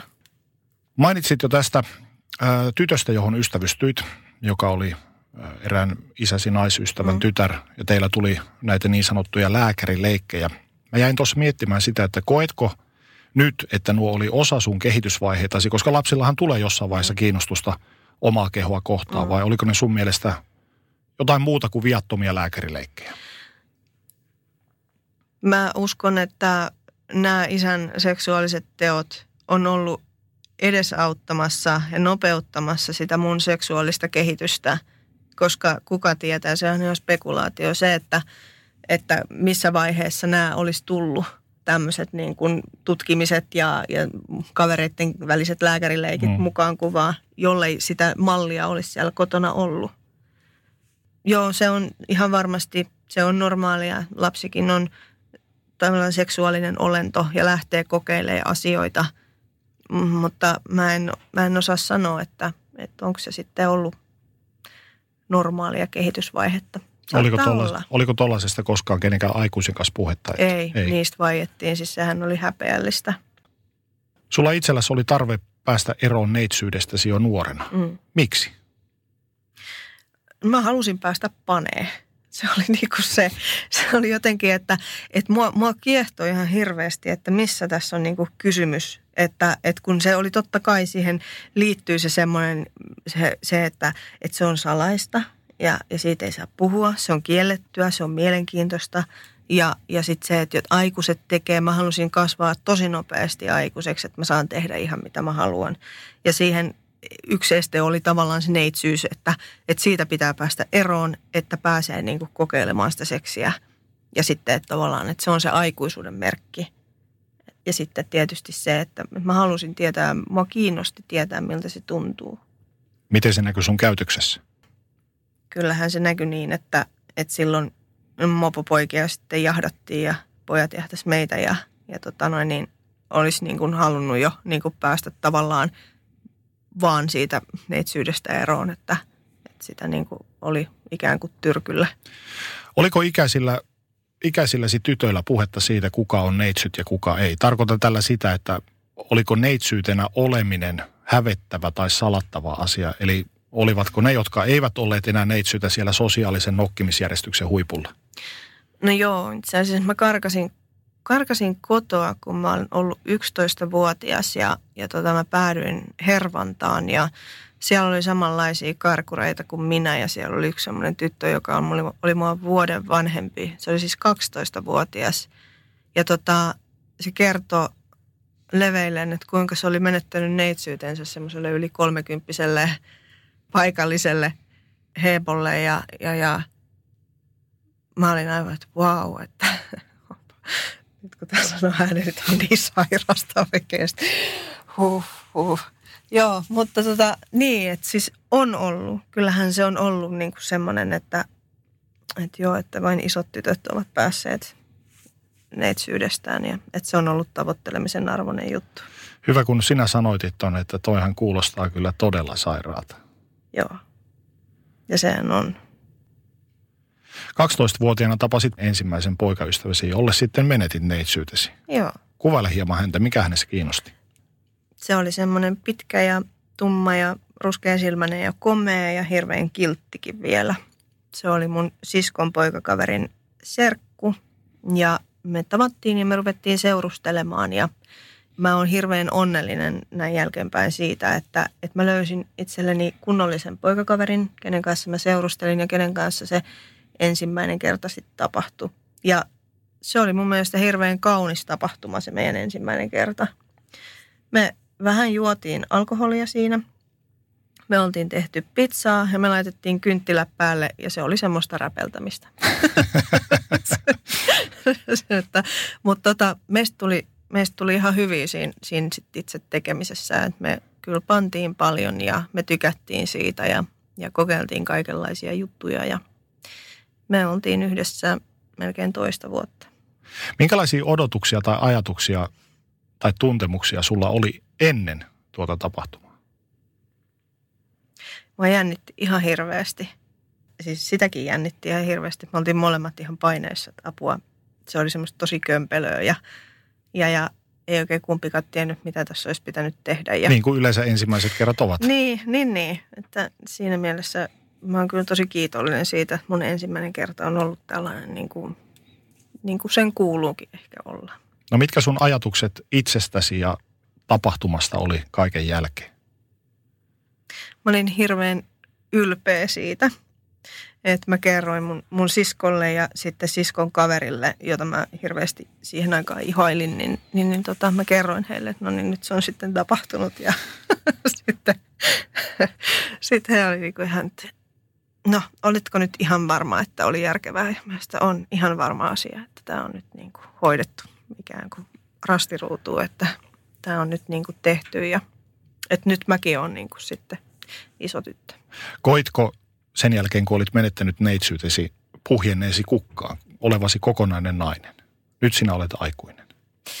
Niin, niin aikuinen kuin 12-vuotias niin. nyt vaan voi olla, niin joo, mä ehkä ko- koin, että nyt me ollaan niin kuin semmoinen seurustelupari, mitä seurusteluparin kuuluukin olla, että me tehdään kaikki asiat yhdessä ja, ja tota, et, et se ei oikeastaan, mä olin niin pikkuvanha ja vanha sielu muutenkin, että, että jotenkin siinä ei ollut mitään epänormaalia. Et päinvastoin siinä on oikeastaan aika pelottavankin normaalia se, että, että se kuulu siihen, siihen suhteeseen ja mun elämään. Ja, ja että se oli niin kuin yksi osa, mikä oli ikään kuin puuttunut musta, se, niin kuin se seksuaalisuus. Mm. Ja sitten sekin oli niin kuin nyt siinä. Koukuttiko tämä ensimmäinen kokemus sut seksimaailmaan? Minkälaisen siemenen se kylvi sinuun? No, mä en muista niitä seuraavia kertoja siitä, että miten ne on mennyt, mutta mä muistan sen, että me ollaan harrastettu seksiä paljon ja mä oon halunnut seksiä tosi paljon. Ja se on ollut niin kuin se mulle se tapa niin kuin saada sitä mielihyvää. Ja mä muistan, että mä en ole kokenut siinä suhteessa – itsestäni tai mun kehosta minkäänlaista häpeää. Mm. Että mä oon pystynyt heittäytymään siihen seksiin niin kuin silloin niin kuin esiteininä ihan 110 lasissa. Ja, ja niin kuin, mä oikeastaan kadehdin sitä sitä niin kuin tänä päivänä, että miten vapaasti mä oon voinut olla silloin. Mulla on ollut kumppani, kehen mä oon luottanut ja, ja jonka kanssa me ollaan niin kuin yhdessä lähetty tutkimaan niin kuin seksuaalisuutta. Ja, ja se on ollut niin kuin hyvinkin semmoista niin kuin seksin täyteistä se meidän oleminen. Te menitte kihloihin, kun sä olit 13-vuotias ja suhdetta kesti sen muutaman vuoden, mutta sitten kuitenkin koit, että haluat pahan pojan. Sä olit tuolloin 15-vuotias. Minkälaiseksi sä kuvailisit 15-vuotiasta itseäsi? Mä olin sellainen täysin rajaton ja, ja järjetön ja, ja niin kuin hyvin rikkinäinen nuori. Mä olin jo sairastunut päihderiippuvuuteen siinä vaiheessa ja, ja tota, mä etsin hankaluuksia. Siis mä oikein niin kuin kerjasin vertanenästäni. Että et tavallaan mä olisin todellisuudessa tarvinnut vain jonkun aikuisen, joka olisi niin kuin pistänyt mulle rajat ja sanonut, että hei, mm. että, sä, että nyt riittää ja että sä, oot, sä kelpaat just tollasena ja sä oot rakas ja ihan hyvä. Mikä susta oli tehnyt tollasen? Mä uskon, että se koko elämä oli tehnyt musta sellaisen. Se, se meidän koti, se lapsuuden koti ja se niin kuin äidin poissaolo ja isän poissaolo ja kaikki, kaikki se oli niin kuin tehnyt. Ja se alkoholismi oli tehnyt musta sellaisen. Plus sit se, että mä olin itse sairastunut päihderiippuvuuteen, niin, niin totta kai se oli sitten, teki musta täysin semmoisen niin kuin rajattoman.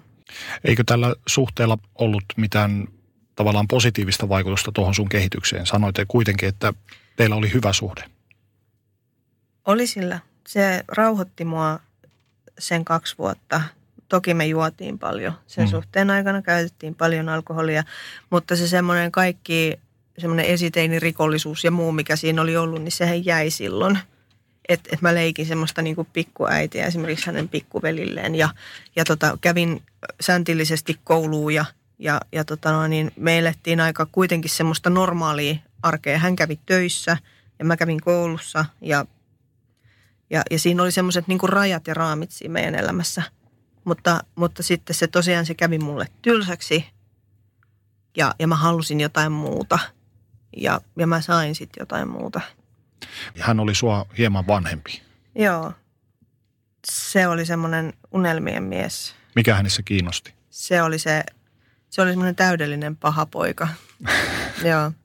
Se oli väkivaltainen ja, ja tota, pelottava ja ja täysin arvaamaton ja, ja jotenkin semmoinen komea ja mun mielestä se oli jotain, mitä, mitä mun piti saada omakseni. Mä, halu, mä halusin sen. Sun elämässä muuttui ihastumisen myötä täysin. Millä tavalla? Ennen kuin me ruvettiin sen kanssa seurustelemaan, niin, niin mä sain tietää, että se oli muuttanut siis hyvin lähelle meitä. Eli sitä, missä me asuttiin meidän äitin kanssa. Ja, me ruvettiin mun likkakavereiden kanssa hengaille paljon siellä sen kämpällä ja juotiin ja, ja sitten ensimmäisen kerran kokeilin amfetamiinia. Silloin mä olin vielä 14 silloin talvella ja, ja mä rakastuin siihen amfetamiiniin ihan täydellisesti ja mä ajattelin, että okei, että että että tämä on niinku se, tavallaan se portti. Tämä tyyppi on se portti näihin koviin huumeisiin, mitä mä haluan ja, ja niinku siihen elämään, mitä mä haluan. Ja me ruvettiin seurustelemaan siinä vuodenvaihteessa ja, ja tota, meillä meni mutsin kanssa sukset niin totaalisen ristiin, että mä jätin avaimen pöydälle ja lapun siihen viereen, että mä lähden ja en tuu enää takas. Sille tielle jäin. Alkuun meni kaikki tosi hyvin, se oli tosi hellä ja huomaavainen ja meillä oli ihan tajunnan räjäyttävää seksiä. Mutta sitten se, että kun mä oon kuitenkin vielä aika kakara – niin tavallaan se, ne, ne niin kuin teot, mitä hän multa halusta ja odotti, niin mä en halunnut mm. niin kuin täyttää kaikkia niitä sen toiveita, mitä se olisi halunnut, että mä teen. Joka johti sitten siihen, että, että sitten alkoi se väkivalta. Te muutitte yksin saman katon alle ja, ja lastensuojelu vieraili mm. luojanne aika taajaa, mutta kukaan ei puuttunut tähän teidän asumisjärjestelyyn. Sä olit kuitenkin roimasti alaikäinen alle mm. suojaikäraja. Miten te saitte sen onnistumaan? Ne tosiaan ne kävi, ne, ne kävi kerran ne lastensuojeluviranomaiset meidän kotona. Ja mä sanoin, että, että mä hoidan kouluni ja että ei tässä ole mitään, että äiti asuu ihan tuossa vieressä ja että kyllä mä pärjään. Ja me saatiin semmoinen sosiaalityöntekijä, kenen luona me käytiin aina välillä, mutta ei kukaan, kukaan ei todellisuudessa tiennyt, mitä meidän kotona tapahtuu. Näin jälkikäteen olisit sä toivonut, että joku aikuinen olisi tehnyt välintulo? Todellakin. Todellakin, joo. Olisi, olisi pitänyt tehdä niin kuin jo hyvin, hyvin varhaisessa vaiheessa heti, heti ottaa huostaa ja sanoa, että ei käy. Mitä tapahtui, että homma muuttui? Mä olin kärsinyt tämmöisistä niin kuin ihan, ihan muksusta saakka, tämmöisistä kroonisista virtsatietulehduksista. Ja se oli yksi päivä, kun mä, mä tulin koulusta kotiin ja mä sanoin sille, että, että mä oon kipeä, että, että mun täytyisi käydä niin kuin lääkärissä hakemassa antibiootit, niin se suuttui mulle ja paiskas mut seinään ja otti mua kurkusta kiinni ja sitten katsoi mua ja sanoi, että sun pitää pitää parempaa huolta itsestäsi. Ja sen jälkeen, kun se oli kerran käynyt muhun kiinni, niin se toinen kerta oli vielä helpompi ja sitten alkoi se, se tota seksuaalinen väkivalta ja se fyysinen väkivalta olemaan ihan viikoittaista, välillä jopa päivittäistä. Että ei se kyllä niin kuin säästellyt. Välillä se oli sitä, että se tykkäsi analiseksistä ihan hirveästi ja mä en tykännyt enkä tykkää ja mä sanoin sille, että mä en halua, että se sattuu ja sen seurauksena niin se hankki meille kotiin käsiraudat ja meillä oli semmoinen sänky, missä oli semmoinen metallinen pääty ja se pisti mut niihin, siihen metallipäätyyn niillä käsiraudalla kiinni ja raiskas. Otti väkisin, jos ei mä antanut. Ja meillä oli semmoinen järjestely myöskin, että mä en saanut mennä nukkumaan ennen kuin hän nukahtaa ja mun piti ö, ottaa sieltä suihin niin kauan, kun se oli tyytyväinen niin kauan, että se laukesi ja siinä saattoi mennä se vartista puoleen tuntiin viiva tuntiin. Ja, ja sitä oli sitä tikkaria imettävä tasan niin kauan, että se oli tyytyväinen. Ja sen jälkeen sille oli vielä annettava persettä, jos se halusi. Ja jos se mä antanut, niin se löi. Ja, ja sitten se, tai sitten se piina, että, että kun mä olisin halunnut ruveta nukkumaan, koska mä kävin vielä peruskouluun ja että et mä yritin, että jos mä vaan, niin kuin vaan teeskentelen tässä, että mä nukun, niin se antaisi mun olla rauhassa. Niin sitten se alkoi se semmoinen tökkiminen ja töniminen ja nipisteleminen ja vääntäminen ja sitten se semmoinen psyykkaaminen, että miksi sä ikinä tee mitään. Vittu, kun sä et ikinä tee mitään. Että et, vittu, niin kuin, että et, miksi sä tee mitään. Ja semmoinen niin kuin henkinen piinaaminen. Ja tota, välillä se eskaloitu semmoiseksi väkivallaksi, että että se saattoi roikottaa mua niin kuin puoliksi parvekkeen kaiteen yli. Mulla oli tämmöinen froteinen aamutakki. Se otti semmoisen ristiotteen, kuristi, kuristi niin kuin täysillä ja roikotti mua sieltä parvekkeen kaiteen yli ja sanoi, että vittu huoras pitäisi tappaa. Juhannuksena 95 me mentiin kihloihin, niin, niin silloin meidän kihlajaisiltana se hakkas mut ja raiskas mut niin rajusti, että mä olin aivan yltäpäältä veressä ja, ja tota, noin ruhjeilla ja hammas halkes ja, ja siis se oli niin kuin aikamoista menoa. Me oltiin silloin kesäleirimestassa Naantalissa ja siellä oli paljon ihmisiä ja kukaan ei puuttunut siihen. Mm. Siis kukaan ei tullut väliin.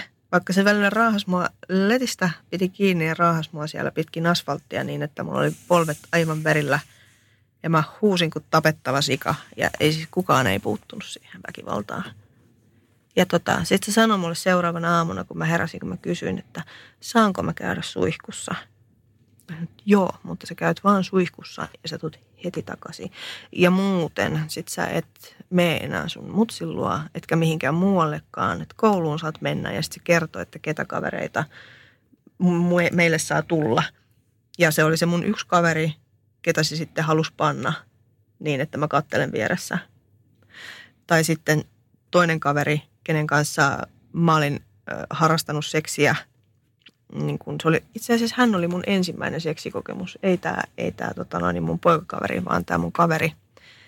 Niin tota, että me otetaan hänet kolmen kimppaa. Joo, tämmöisiä juttuja tapahtui meidän kotona.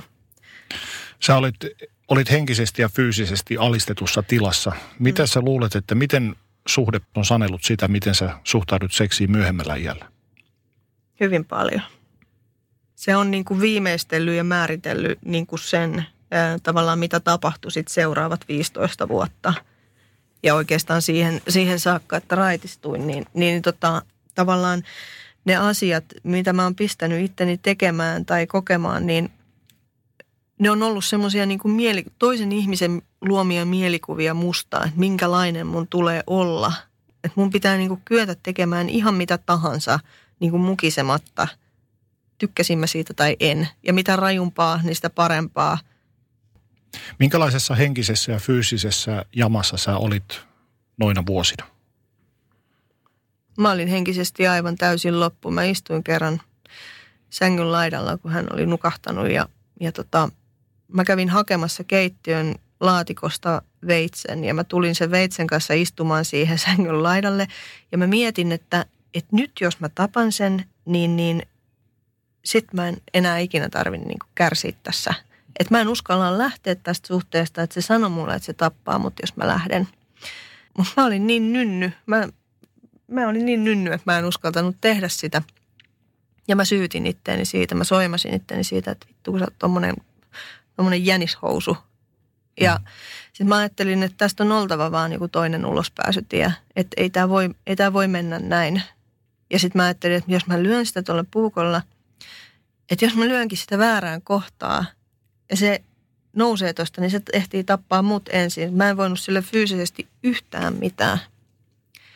Niin se jäi sitten vaan niin kuin sille asteelle, että mä ettei tota, en lähtenyt edes toteuttaa sitä. Seksi kuului alusta saakka voimakkaasti teidän suhteeseen ja jouduit pakotetuksi monessa kohtaa, mutta muisteletko mitään niin sanotusti hyvällä? Oliko teillä koskaan mitään semmoista, mistä sinäkin olisit nauttinut? Oli. Eihän se tietenkään ollut sitä pelkkää Ei pelkästään pahaa. yksipuolista. Ei ollut, mm. ei. Että et, joo, meillä oli hyvää seksiä. Silloin kun se oli hyvää seksiä, niin se oli todella hyvää. Missä kohtaa suhde häneen päättyy ja miten? Se päättyi silloin, kun mä olin täyttänyt 16 ja tota, mä kävin kertomassa meidän koulussa erityisluokan opettajalle, mitä meillä kotona todellisuudessa tapahtuu ja siitä lähti sitten pyörät pyörimään ja poliisit ja sosiaaliviranomaiset tuli mut hä- hänen luota hakemaan ja, ja tota, se oli sitten niin kuin sitä myöten selvä. Hänestä ei kuulunut enää jälkikäteen. Kyllä kuuluu. Me tavattiinkin useankin kertaan sen jälkeen. Tässä on niin kuin läheisriippuvuuden ydin ja kukkanen on just siinä, että mä asuin pois vuosia ja sitten mä palasin sinne joitakin vuosia myöhemmin, kuusi vai seitsemän vuotta myöhemmin ja otin hänen yhteyttä ja me tavattiin aina silloin tällä. Minkälaisia fiiliksiä se herätti sinussa, että palasit kuitenkin aina sinne tapaamaan häntä? Kaikesta huolimatta. Se on jännä ristiriita, että mulla oli eräänlainen kaipuu. Mm, Ymmärtänyt myöhemmin, että kyse on ollut riippuvuudesta. Että mä oon ollut hänestä niin, niin rajusti riippuvainen, että se, että sen takia mä oon hakeutunut sinne hänen luo aina uudestaan ja uudestaan hakemaan sitä hyväksyntää ja tavallaan niin kuin myöskin testaamaan sitä, että et, et onko mä päässyt tästä yli ja, ja niin kuin minkälaisia fiiliksiä se mussa herättää ja, ja se, että sen semmoinen mieletön seksuaalinen vetovoima oli edelleen olemassa ja se, että, että panemanhan mä sen kanssa päädyin. Mm. Noina pahimpina vuosina, niin puhuitko koskaan tilanteestasi vanhemmillesi? Ei, kyllä mä kielsin, mä kielsin sen, mitä meillä kotona tapahtuu. Mä puolustin sitä aina niin kuin viimeiseen saakka, että, mitä, että joo, että se on hyvä, hyvä mies ja ei meillä mitään pahaa tapahdu ja niin, en mä puhunut siitä koskaan. Lastensuojelu vei sut Vaasaan lastenkotiin ja muistelet niitä aikoja hyvällä. Mitä ne toivat sulle? Ne toi mulle rajoja, ne toi turvallisia aikuisia, ne toi kodin ja, ja lämpöä ja välittämistä. Ne toi paljon hyviä muistoja. Mitä se teki sulle? Mä pysähdyin, mä kävin mun koulun loppuun, peruskoulun loppuun ja mä sain siellä purkaa sitä pahaa oloa ja sitä ahdistusta, mikä oli kertynyt 16 vuoden ajan. Siellä oli aikuinen, joka kuunteli ja jutteli mun kanssa ja, ja mä sain läpikäydä niitä traumoja ja niitä asioita. Ja tota, mä lähdin jollain tavalla eheytymään. Mutta mulla oli kuitenkin se jo puhjennut päihderiippuvuus, niin veri veti kuitenkin takas sitten. Kuinka kauan tuota onnea kesti? Tuommoista seesteisyyttä. Mm, mä asuin siellä 18-vuotiaaksi ja kyllä sitä varmaan semmoinen puolisentoista vuotta meni aika hyvin. Aika nopeasti mä löysin kaltaistani seuraa ja sitten se lähti lipsumaan taas pikkuhiljaa hitaasti ja varmasti siihen samaan päihdehuuruseen elämään. Niin se ei mennyt kertarykäisyllä, vaan se tapahtui salakavalasti. Niin, siinä kohtaa kun mä oon muuttanut ensimmäisen kerran omaan kotiin, niin, niin sittenhän se oli niinku saman tien tavallaan käsijarru pois ja, ja sitten taas mentiin. Mutta silloin kun mä siellä asuin, siellä lastenkodissa, niin kyllä me, me karkailtiin sieltä ja entisten kustalalaisten luo ja, ja juotiin pontikkaa ja pantiin ja, ja, tai kaupungille paareihin. Mä pääsin jo tosi nuorena ravintoloihin, niin, niin tota, kapakoihin ja kaikki kälyisimmät juopot totta kai tuli käytyä läpi ja, ja, ja kaikenlaisia kokemuksia. Sulla ei ollut mitään rajoja? No ei, mulla oikein ollut mitään rajoja. Tässä kohtaa teini-ikäisenä ja aikuisuuden kynnyksellä, niin kuinka paljon irtosuhteet määritteli sun elämää? No nehän määritteli mun elämän. Ei mulla ollut muuta kuin irtosuhteita, että eihän mulla ollut seurustelusuhteita kuin vasta sitten 19-vuotiaana, 8-19-vuotiaana.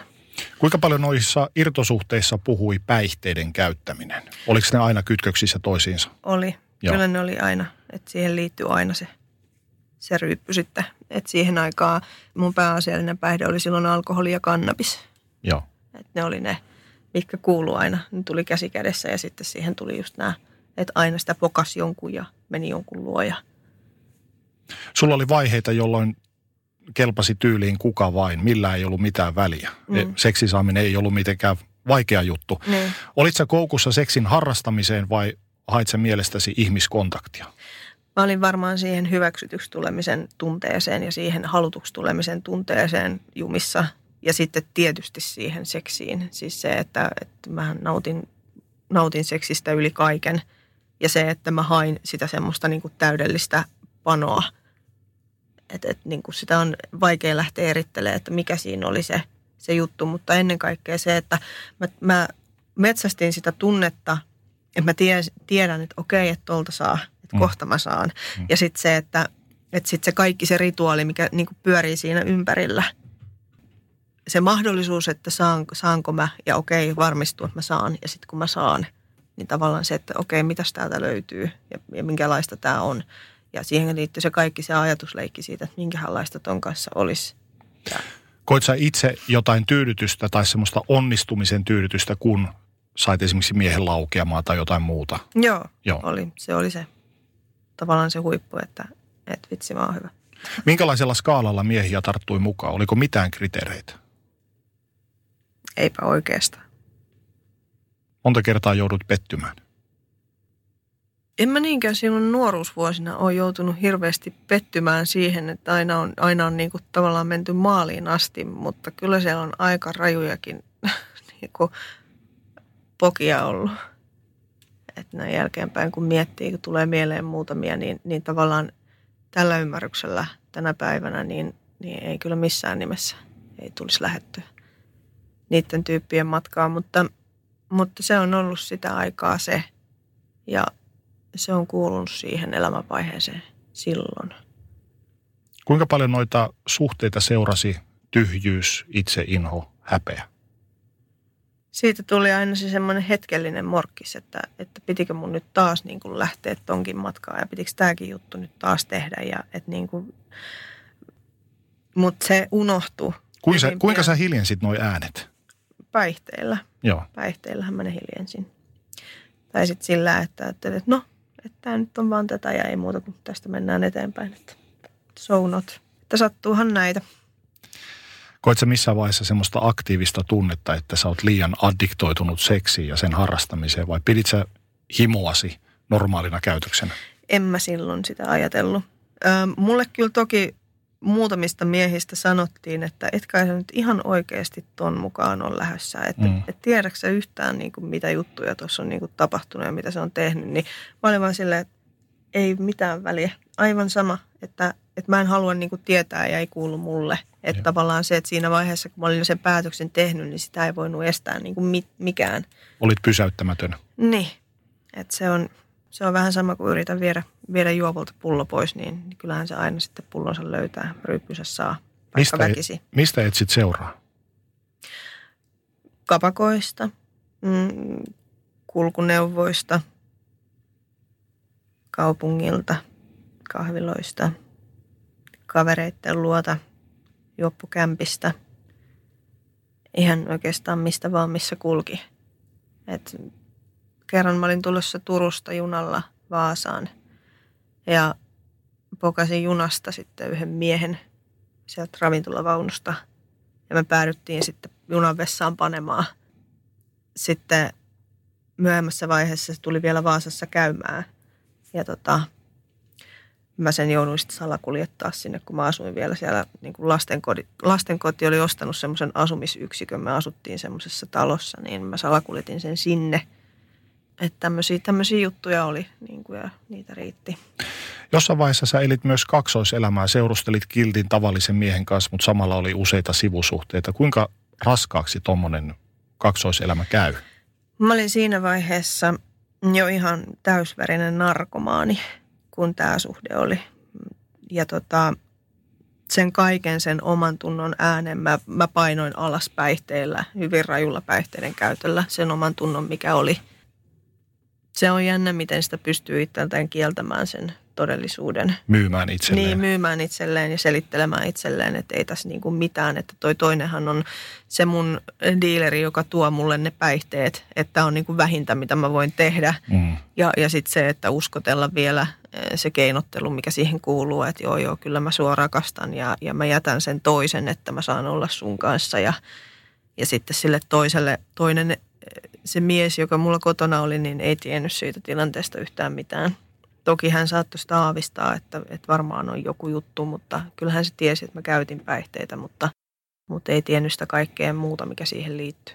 Olitko niin päihteiden turruttama, että et kärsinyt huonoa omaa tuntoa? Vai turrutitko sen päihteillä? päihteillä? Mulla oli semmoisia hetkellisiä niin kuin oman tunnon ääniä, jotka tuli, että vitsi, niin kuin, kun mä teen näin, että kun mä oon tämmöinen huora, että miksi mä niin kuin teen näin. Että, että, että niin kuin se ei ansaitse. Mä tiesin sen ja ymmärsin sen, että ei se ansaitse tämmöistä kohtelua. Että on ihan päin helvettiä tämä koko systeemi. Mutta tota, sit vaan enemmän, enemmän pillereitä naamaan tai enemmän opiatteja, niin ei, ei, tunnu, ei, ei tunnu miltään. First One. Ensimmäinen kyberturvallinen ja käyttäjäystävällinen videoviestinnän ratkaisu Suomesta. Dream Broker.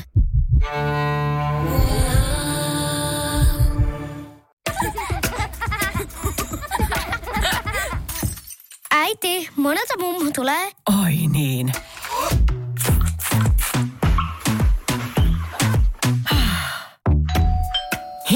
Puhdasta. Luonnollisesti. Kiilto. Aito koti vetää puoleensa. Kaipaako keittiösi remonttia tai pitäisikö auto vaihtaa?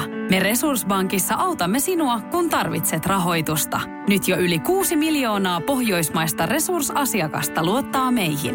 Resurssbank.fi Jossain vaiheessa sulla oli tällainen hetki elämässä, että raja menee eläimissä ja lapsissa. Muu, muutoin millään ei ole mitään väliä. Mitä sun oma kehosi merkitsi sulle? Mä en osannut arvostaa mun omaa kehoa ja se ei ollut, niin, se ei ollut mulle minkään arvonen, että sitä oli hakattu ja sitä oli hyväksi käytetty ja sitä oli raiskattu ja sille oli saanut tehdä mitä vaan ja mä en tullut itseni kanssa toimeen. Mä en, mä en tullut toimeen mun oman kehoni kanssa. Ja se oli mulle väline ja se oli joku, jonka kanssa mun oli pakko tulla toimeen. Miltä se tuntuu nyt, tuo Se tunt- ajatus? Se tuntuu aika hirveältä, niin kuin ajatella, että se oli mulle vihollinen tavallaan. Se, se oli musta itsestä erillinen asia. Se oli tosiaan se, mitä oli aina saanut pilkata tai se oli aina, aina se, mitä sai, mistä sai huomautella tai, tai mitä sai käyttää miten vaan, niin en mä siihen itsekään osannut suhtautua millään muulla tavalla. että on pitänyt tulla aika pitkä matka, että on oppinut arvostamaan itseään ja omaa kehoa. Tuossa vaiheessa miten kuvailisit itse kunnioitustasi?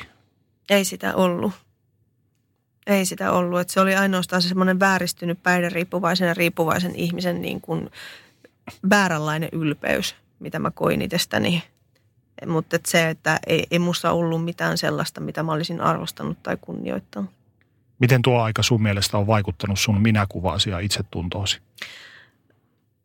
No se on vaikuttanut niin, että mä oon saanut tehdä tosi paljon töitä, että mä oon oppinut hyväksymään itteni ja arvostamaan itteeni.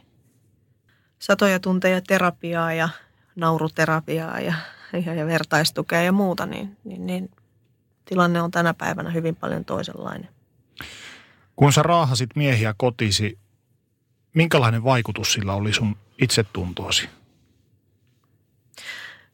Kyllähän se alentaa mun arvoa mun omissa silmissä naisena ja ihmisenä, että minkä takia mä teen näin, että kun ei siinä ole mitään mieltä. Ja se, että mulla kukaan ei riitä ja se jättää mut aina semmoiseen kelvottomuuden ja arvottomuuden tilaan – ja tavallaan se, että, että se joka kerta se sama juttu, että mä yritän tehdä niin kuin kaikki mahdolliset temput, että, että mä jäisin lähtemättömästi mieleen niin kuin parhaana panona, niin, niin se on, se on aika surullinen meritti, minkä ihminen itselleen antaa, että minä haluan olla jonkun elämän, elämässä se muistettavin pano. Mm. Koet sä, että sua käytettiin hyväksi vai käytitkö sinä hyväksesi miehiä? Se on ollut ihan varmaan semmoinen molempiin suuntiin toimiva hyväksikäyttösuhde puolia toisin. Että on varmasti ollut ihan täydellinen hyväksikäytettävä, mutta myös, myöskin hyväksikäyttäjä. Sen kummemmin mihinkään tarkempiin eksakteihin lukuihin menemättä, sulla on useita satoja seksikumppaneita, mutta jos mietitään kuukausitasolla, kuinka paljon harrastit seksiä? Se on ollut kyllä ihan täysin kuukaudesta kiinni ja mun täytyy nyt hiukan hinata tuota alas, että puhutaan toi, varmaan toista sataa seksikumppania on ollut, joo. Mm. Jos noilla määrillä nyt on niin, niin Ei. väliä, mm. niin mutta niitä on ollut siis kuitenkin joka tapauksessa paljon. Ja se, että no jos ajatellaan, että jonakin päivänä on saattanut olla viisi eri kumppania, ei tarkoita sitä, että joka päivä olisi ollut viisi kumppania, mutta toisina kuukausina on saattanut olla kymmenen toisina kuukausina on saattanut olla vähän vähemmän. Mikä oli ja mikä on suhteesi pornoon? Mä olin tuossa viisi vuotta pornolakossa, että mä en katsonut pornoa ollenkaan. Ja tota, mun suhde pornoon on ollut, ollut sellainen, että mä oon katsonut aina lesbopornoa. Se on ollut se mun uh, choice of porn niin sanotusti – ja, ja tota, siitä on seurannut semmoinen pakonomainen, pakonomainen runkkaaminen ja pornon kattominen. Ja jossain vaiheessa mä sain siitä tarpeekseni. Mä tajusin, että tämä on niin kipeätä, että niin kuin se rupesi pyörittää mun ajatuksia niin paljon, että mä päätin laittaa sille pisteen sille hommalle. Ja siitä ei ole kuin ehkä neljä tai viisi kuukautta, kun retkahdin pornoon, jos sitä nyt voi retkahdukseksi sanoa. Mutta tota, hetkellisesti mä olin semmoisessa niin kuin täydellisessä pornokuplassa niin kuin taas siinä, siinä samassa niin kuin runkkaamisen ja, ja lesbopornon kuplassa, mutta tota, mut tänä päivänä mulla on semmoiset työkalut käytössä, hehe, siis tota, että, että tajusin se aika pian, että, että ei, että, että oikeasti, että siitä, siitä puuttuu joku. Se on ihan, ihan sama tänä päivänä, jos mä lähden harrastamaan niin seksiä – niin, niin, niin se, että, että mulla tulee niin kuin hirveän nopeasti semmoinen tunne, että tämä ei ole hyvä juttu, että mä en halua tehdä tätä itselleni. Että tästä ei seuraa mitään hyvää ja siitä puuttuu se semmoinen pakonomaisuus, niin kuin se, että mä haluan jatkaa tätä ja mä haluan, haluan nyt vaan niin kuin sulkeutua tänne himaan ja katsoa tätä pornoa ja runkata mm. niin pakonomaisesti. Vaan että tuli tavallaan semmoinen hylkimisreaktio siihen, että ei, että tämä, tämä latu on nähty, että porno on jäänyt ei mulla ole minkäänlaista suhdetta siihen oikeastaan. Mä voin katsoa pornoa, jos mä haluan, mutta mulla ei just nyt ole semmoista fiilistä, mm. että, että mä haluaisin. Mä pelkään yli kaiken sitä, että toi netti on pullollaan kaikkea, kaikkea semmoista materiaalia, mitä mun, mun psyyke ei välttämättä kestä, että mä törmään johonkin semmoiseen, mitä mä en saa näkemättömäksi enää, kun sen kerran on nähnyt. Luuletko sä, että esimerkiksi porno on koskaan, ja nimenomaan katsomasi porno on ruokkinut sun seksiaddiktiotasi ja ikään kuin ollut bensaa liekkeihin? Öö, varmaan semmoisen itsetyydytyksen osalta kyllä, joo. Semmoisen pakonomaisen runkkaamisen näkökulmasta katsottuna on ollut ehdottomasti. Ja on ollut aikakausia, kun se porno on ollut jokapäiväinen osa elämää. Että silloin kun on käytetty päihteitä, niin se porno on pyörinyt joissakin paikoissa 24-7. Että se on aika hullu tilanne tulla semmoiseen niin kuin kämppään, missä on täysin pimennetyt ikkunat ja, ja tota, sitten siellä pyörii se porno koko ajan. Mm. Ja sitten siellä ei tee mitään muuta kuin käytetään päihteitä ja pannaan. Ja se on, se on, niin kuin, se on ihan eri maailmansa tavallaan se. Onko se voinut toimia semmoisena porttiteoriana, että olet katsonut pornoa, että ei vitsi, nyt mä lähdenkin metsästään sitten. Että se on madaltanut sitä kynnystä hakea se ihminen, se toinen kumppani siihen. On se sitäkin tehnyt, että sitten on tullut se, että okei, no pistämme tuosta viestiä, niin. että olisikin kiva panna. Jos Joo. näin. Onko missään vaiheessa matkaasi tullut mieleen semmoista ajatusta, että onkohan mä vähän erilainen kuin muut naiset, muut ikäiseni naiset? Se on ollut itsestään selvää viimeiset 20 vuotta, että en mä vissiin ihan tavallinen pullantuoksunen äiti taida olla. Että on semmoinen pieni epäilys herännyt siitä, että ei tämä varmaan ihan normaalia ole. Mutta tänä päivänä hyväksynyt, hyväksynyt itseni, että mä oon addikti ja piste. Se on, sen, sen mukana tulee erilaisia lieveilmiöitä ja toisaalta se on rikkaus ja toisaalta se on kirous. Entä tohon liittyen, niin kuinka monesti olet yksiksesi ajatellut, että ei vitsi, nyt mun on pakko ryhdistäydyttävä? No se tuli se semmoinen vihoviiminen, tuli vuonna 2014, tuli se semmoinen, että nyt mä en enää jaksa tätä, että mä oon valmis tekemään ihan mitä tahansa, että mun elämä muuttuu, että mä en ole tällainen. Mm. Että mus on oltava se ihminen kaiken tämän sairauden takana, kaiken sen alkoholismin ja päihderiippuvuuden ja riippuvuuksien takana. Että et se tavallaan se, se semmoinen myötätunto, mitä mä aloin kokemaan itsestäni, että mä tiesin sen, että musta on oltava johonkin muuhunkin, että joku muu määrittävä tekijä kuin tämmöinen, mikä niin kuin, millä mä tuhoon itteeni. Ja sen jälkeen, kun mä raitistuin, niin vuosi siitä, niin mä kävin tämmöisen läheisriippuvaisten hoitojakson ja, ja sen jälkeen mä lähdin terapiaan mun syömishäiriöstä ja myöskin tuohon noin seksuaalisuuteen liittyvistä asioista lähin läpikäymään niitä juttuja. Ja monta kertaa sen mun raitistumisen ja niiden hoitojaksojen jälkeen, niin, niin tota, on tullut takapakkiin ja on tullut niitä aikakausia, että, että on lähtenyt paneminen vaikka ihan lapasesta. Ja sen tajuaa, niin kuin on tajunnut siinä vaiheessa, että mulla on sairaus, joka todellakin osuu ja ulottuu jokaiseen mun elämän osa-alueeseen. Että et se on niin kokonaisvaltaista mun kohdalla – että mitä tarkoittaa addiktiosairaus. Että se ei vaan määritä sitä, että mä oon vaan päihderiippuvainen, vaan mä oon myöskin seksiriippuvainen. Ja kyllä, mä, mä syön, kun mulla on paha olo, niin mä saatan ahmia ihan mielettömiä määriä ruokaa. Ja sitten se, että sit mä lähdin miettimään sitä, että on oltava joku keino, joku tie, että kuinka tästä niin kuin pääsee pois. Mm. Ja se on ollut ainoastaan vaan se 12 askeleen ohjelma, mitä on työskennellyt ja se vertaistuki – ja se, että on opetellut tuntemaan itsensä ja pitää niistä perusasioista huolta, niin silloin ei tuu niitä ylilyöntejä, ainakaan niin rajuja ylilyöntejä. Oletko koskaan ajatellut olevasi niin sanotusti huonompi ihminen kuin muut himojesi ja tekojesi takia? En enää tänä päivänä. Mä en jaksa tuhlata mun aikaani siihen, että mä mietin, rypisin itsesäälissä ja mm. miettisin, että kuinka huono, huono nainen mä olen. No entä oletko joutunut kokemaan vähättelyä? kanssa sisarten puole, ö, tiimoilta? Lähinnä ehkä terveydenhoito henkilöstön puolelta tai niin kuin tämmöisestä instanssien taholta kyllä, joo. Mutta en niinkään ihmisten, jotka elää tai on mun ympärillä tänä päivänä, niin en, en ole kyllä kokenut minkäänlaista vähättelyä. Mitä nämä lyhyemmät tai sitten pidemmät seksisuhteet ovat mielestäsi antaneet sulle? onko jokaisella mustalla pilvellä hopean reunus? Jos mä mietin niitä suhteita, mitä mulla on tänä päivänä mun elämässä, niin, niin kyllähän ne kaikki antaa mulle. Bröt. uh, siis totta kai siinä on sitä lämpöä ja läheisyyttä. Se on paljon muutakin kuin vaan sitä, että, että me vaan nähdään ja pannaan, vaikka toki se on sitäkin, että vaan nähdään ja pannaan, mutta se, että, että nämä ihmiset on mulle jo niin pitkältä ajalta tuttuja ja ollut mun elämässä niin kauan, että toki siinä on jo sit muutakin kuin pelkästään vaan se, että, että vaan nähdään ja sitten mm. Päädytään sänkyyn yhdessä.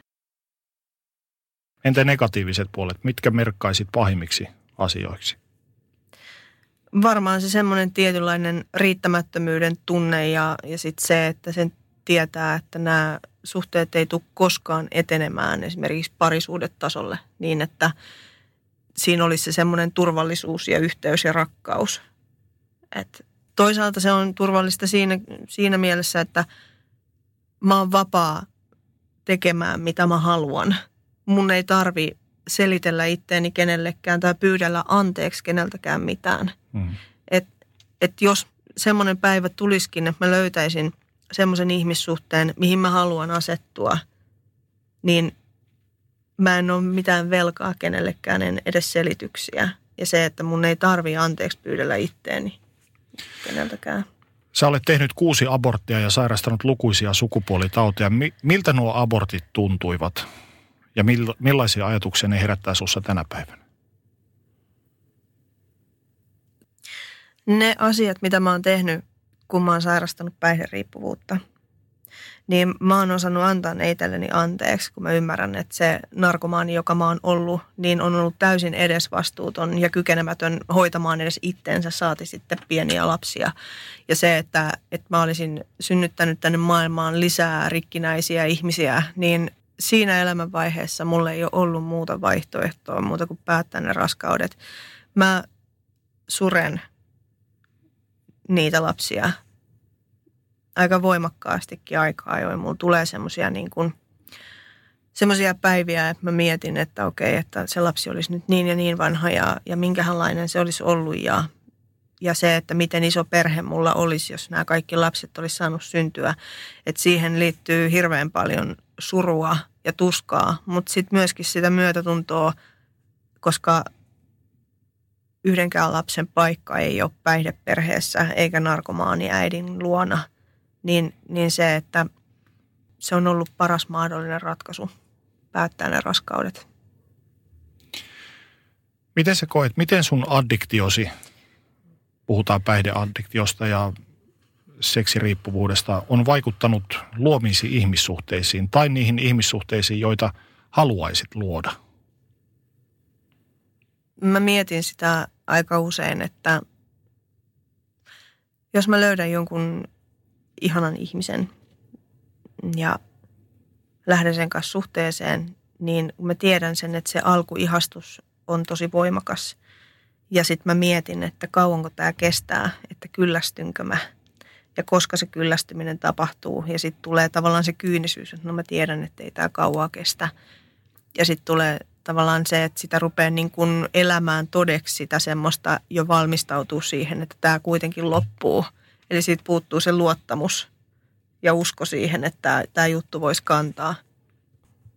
Mä sitä osaa oikein muuten, muuten sanoa. Tietysti sitten se, että, että mä en ole koskaan lukunottamatta sitä yhtä niin tavannut ketään sellaista miestä, joka on ei-alkoholisti tai ei-addikti, kenen kanssa mä olisin ollut.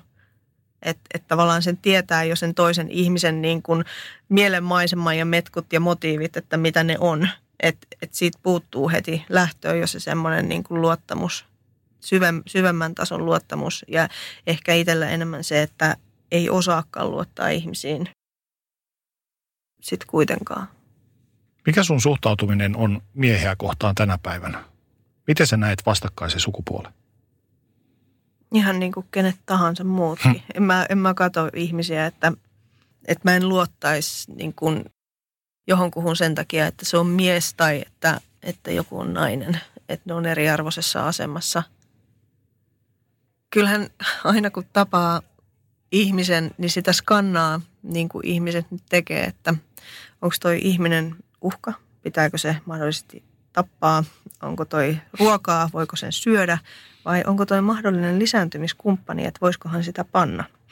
Ja se on aika raskas tapa niin kuin skannata ihmisiä, kun sä kuljet tuolla ja katsoo ja miettii, että minkälainen toi olisi. Ja, ja sitten se, että varsinkin jos ihastuu johonkuhun, niin sitten sitä niin kuin luo mielessään ja semmoiset niin tyyliin rakentaa jo valmiiksi talot ja hankkii pihaan autot ja lapset ja mitäs me sitten nimetään nämä lapset ja sitä käy semmoisen tietynlaisen niin kuin ajatuskulun päässä. Mutta se, että mulla on esimerkiksi semmoinen työyhteisö, missä on tosi paljon miehiä ja se, että me ymmärretään se, että minkälaisessa paikassa me ollaan töissä ja mit, miten se dynamiikka siellä toimii, että et niin ne on ystäviä – että jokainen mun työtoveri on ystävä ja, ja semmoisen, mä kunnioitan heitä ihan äärettömän paljon. Tai sitten missä ikinä mä tavallaan ne ihmiset, kenen keskuudessa mä tänä päivänä kuljen, niin, niin mä kunnioitan niitä ihmisiä mun ympärillä. Ja sitten se, että kyllä mä itteeni yritän pitää kurissa sillä lailla, että, että niin kuin, että mä kylväisi semmoista niin kuin kaaosta ja tuhoa ympärilleni. Mm. Sä olit saanut kaksi poikaa ja nuoremman syntymän jälkeen raitistuit. Sä jätit päihteet, mutta mm. seksiaddiktio jäi. Kuinka paljon se vaivaa sua tänä päivänä? Siihen suhtautuu semmoisena riesana välillä. Että kun välillä tulee semmoisia niin seesteisiä kausia, niin tuossa oli hyvinkin pitkä seesteinen kausi, että mulla oli jopa ihan hyvä ja tasapainoinen elämä ja on edelleenkin. Mutta se, että, että sen huomaa, että miten se pikkuhiljaa hiipii takaisin elämään – ja sehän on just siitä, että, että kun mulla on käsittelemättömiä asioita tai, tai surua, mitä mä en ole päässyt, päässyt purkamaan, niin, niin se, että sit mä rupean niin kuin kehittämään tämmöisiä sivujuonteita. Ja se aiheuttaa mulle semmoista turhautumista enemmänkin kuin mitään muuta niin kuin siitä, että, että tavallaan että jotenkin sitä toivoisi, että tämä olisi jo, että ei ole olisi niin kuin eletty ja tämä on niin nähty että sitä kaipaa niin semmoista merkityksellisyyttä elämään ja sitä semmoista jotain todellista. Että kun ei siellä enää ole oikein mitään semmoista, mitä mä haluaisin kokea tai nähdä, vaan enemmän just sitä, että, että, että joku olisi pysyvää ja tärkeää ja semmoista aitoa. Ja se on niin kuin se, se, mitä kaipaa. Me alussa hieman puhuttiin siitä, kuinka tämä yhteiskunta on seksin läpisuodattama ja joka paikasta sitä tursotetaan meidän naamalle. Mm. Ja tätäkin jaksoa varmasti kuuntelee ihminen, joka mahdollisesti miettii, että harrastankohan liikaa seksiä. Missä sun mielestä menee raja? Mikä on liikaa, jos mietitään seksin harrastamista ja seksisuhteita? No liikaa on varmaan siinä kohtaa, kun jos sitä joutuu miettimään, että mm. et onkohan tämä nyt liikaa, niin ehkä silloin voi pysähtyä miettimään, että no niin. Ja sitten se, että jos se aiheuttaa syyllisyyttä ja häpeää, niin, niin silloin siinä hommassa on joku pielessä. Miten Jos toimia? On olemassa tämmöisiä SA-ryhmiä, eli anonyymit seksiaddiktit ryhmiä. Mm, vertaistuen kautta yleensäkin ihminen voi hakea apua tämmöisiin riippuvuusongelmiin. Tai sitten ihan hakeutumalla hoitoon. Sekin on yksi vaihtoehto tietysti, että – lähtee hakemaan apua hoitolaitoksesta, niin pääsee käsittelemään sitä riippuvuussairauttaa. Mutta niin kuin mä tuossa aikaisemmin jo alussa sanoinkin, niin, niin, niin en tunne vielä ketään sellaista ihmistä, ketä olisi puhtaasti vain primäärisesti seksiaddikti, että ei ole mitään muita riippuvuuksia. Et siinä samalla esimerkiksi meidän, meidän päihdehoitolaitoksessa, niin kun hoidetaan vaikka päihderiippuvuussairautta, niin samoilla metodeilla, samoilla keinoilla hoidetaan myöskin sitä seksiriippuvuutta. Minkälaisena sä näet oman tulevaisuutesi tällä hetkellä? Mä näen sen semmoisena rauhallisena ja turvallisena. Mulla on hirveän hyvä ja turvallinen elämä tänä päivänä. Mä käyn töissä ja, ja on kotona lapsen kanssa ja, ja sitten mulla on se, myöskin se mun oma elämä siinä rinnalla – niiden tuttujen ihmisten, turvallisten ihmisten kanssa. Mä toivon, että mä saan kehittyä mun duunissa tietysti niin hyväksi kuin vaan mahdollista ja saan tehdä tuota työtä, mitä mä teen. Ja, ja, tota, ja mä pystyn olemaan mahdollisimman hyvä äiti mun lapsille. ja sitten tietysti kehittymään ihmisenä, että se nyt on se, että hoidan itteeni, niin se on kaiken sen edellytys, että mulla se säilyy, säilyy se semmoinen turva mun elämässä, niin vaatii sitten sitä, että, että pysyy jatkossakin avoimena ja rehellisenä itselleni ennen kaikkea. Kiitos sinulle. Kaikkea hyvää. Kiitos. No, äkkiäkös tän voi erätauolla? Tule sellaisena kuin olet, sellaiseen kotiin kuin se on. Kiilto. Aito koti vetää puoleensa. Onko sinulle kertynyt luottokorttimaksuja, osamaksueriä tai pieniä lainoja? Kysy tarjousta lainojesi yhdistämiseksi Resurssbankista. Yksi laina on helpompi hallita, etkä maksa päällekkäisiä kuluja. Resurssbank.fi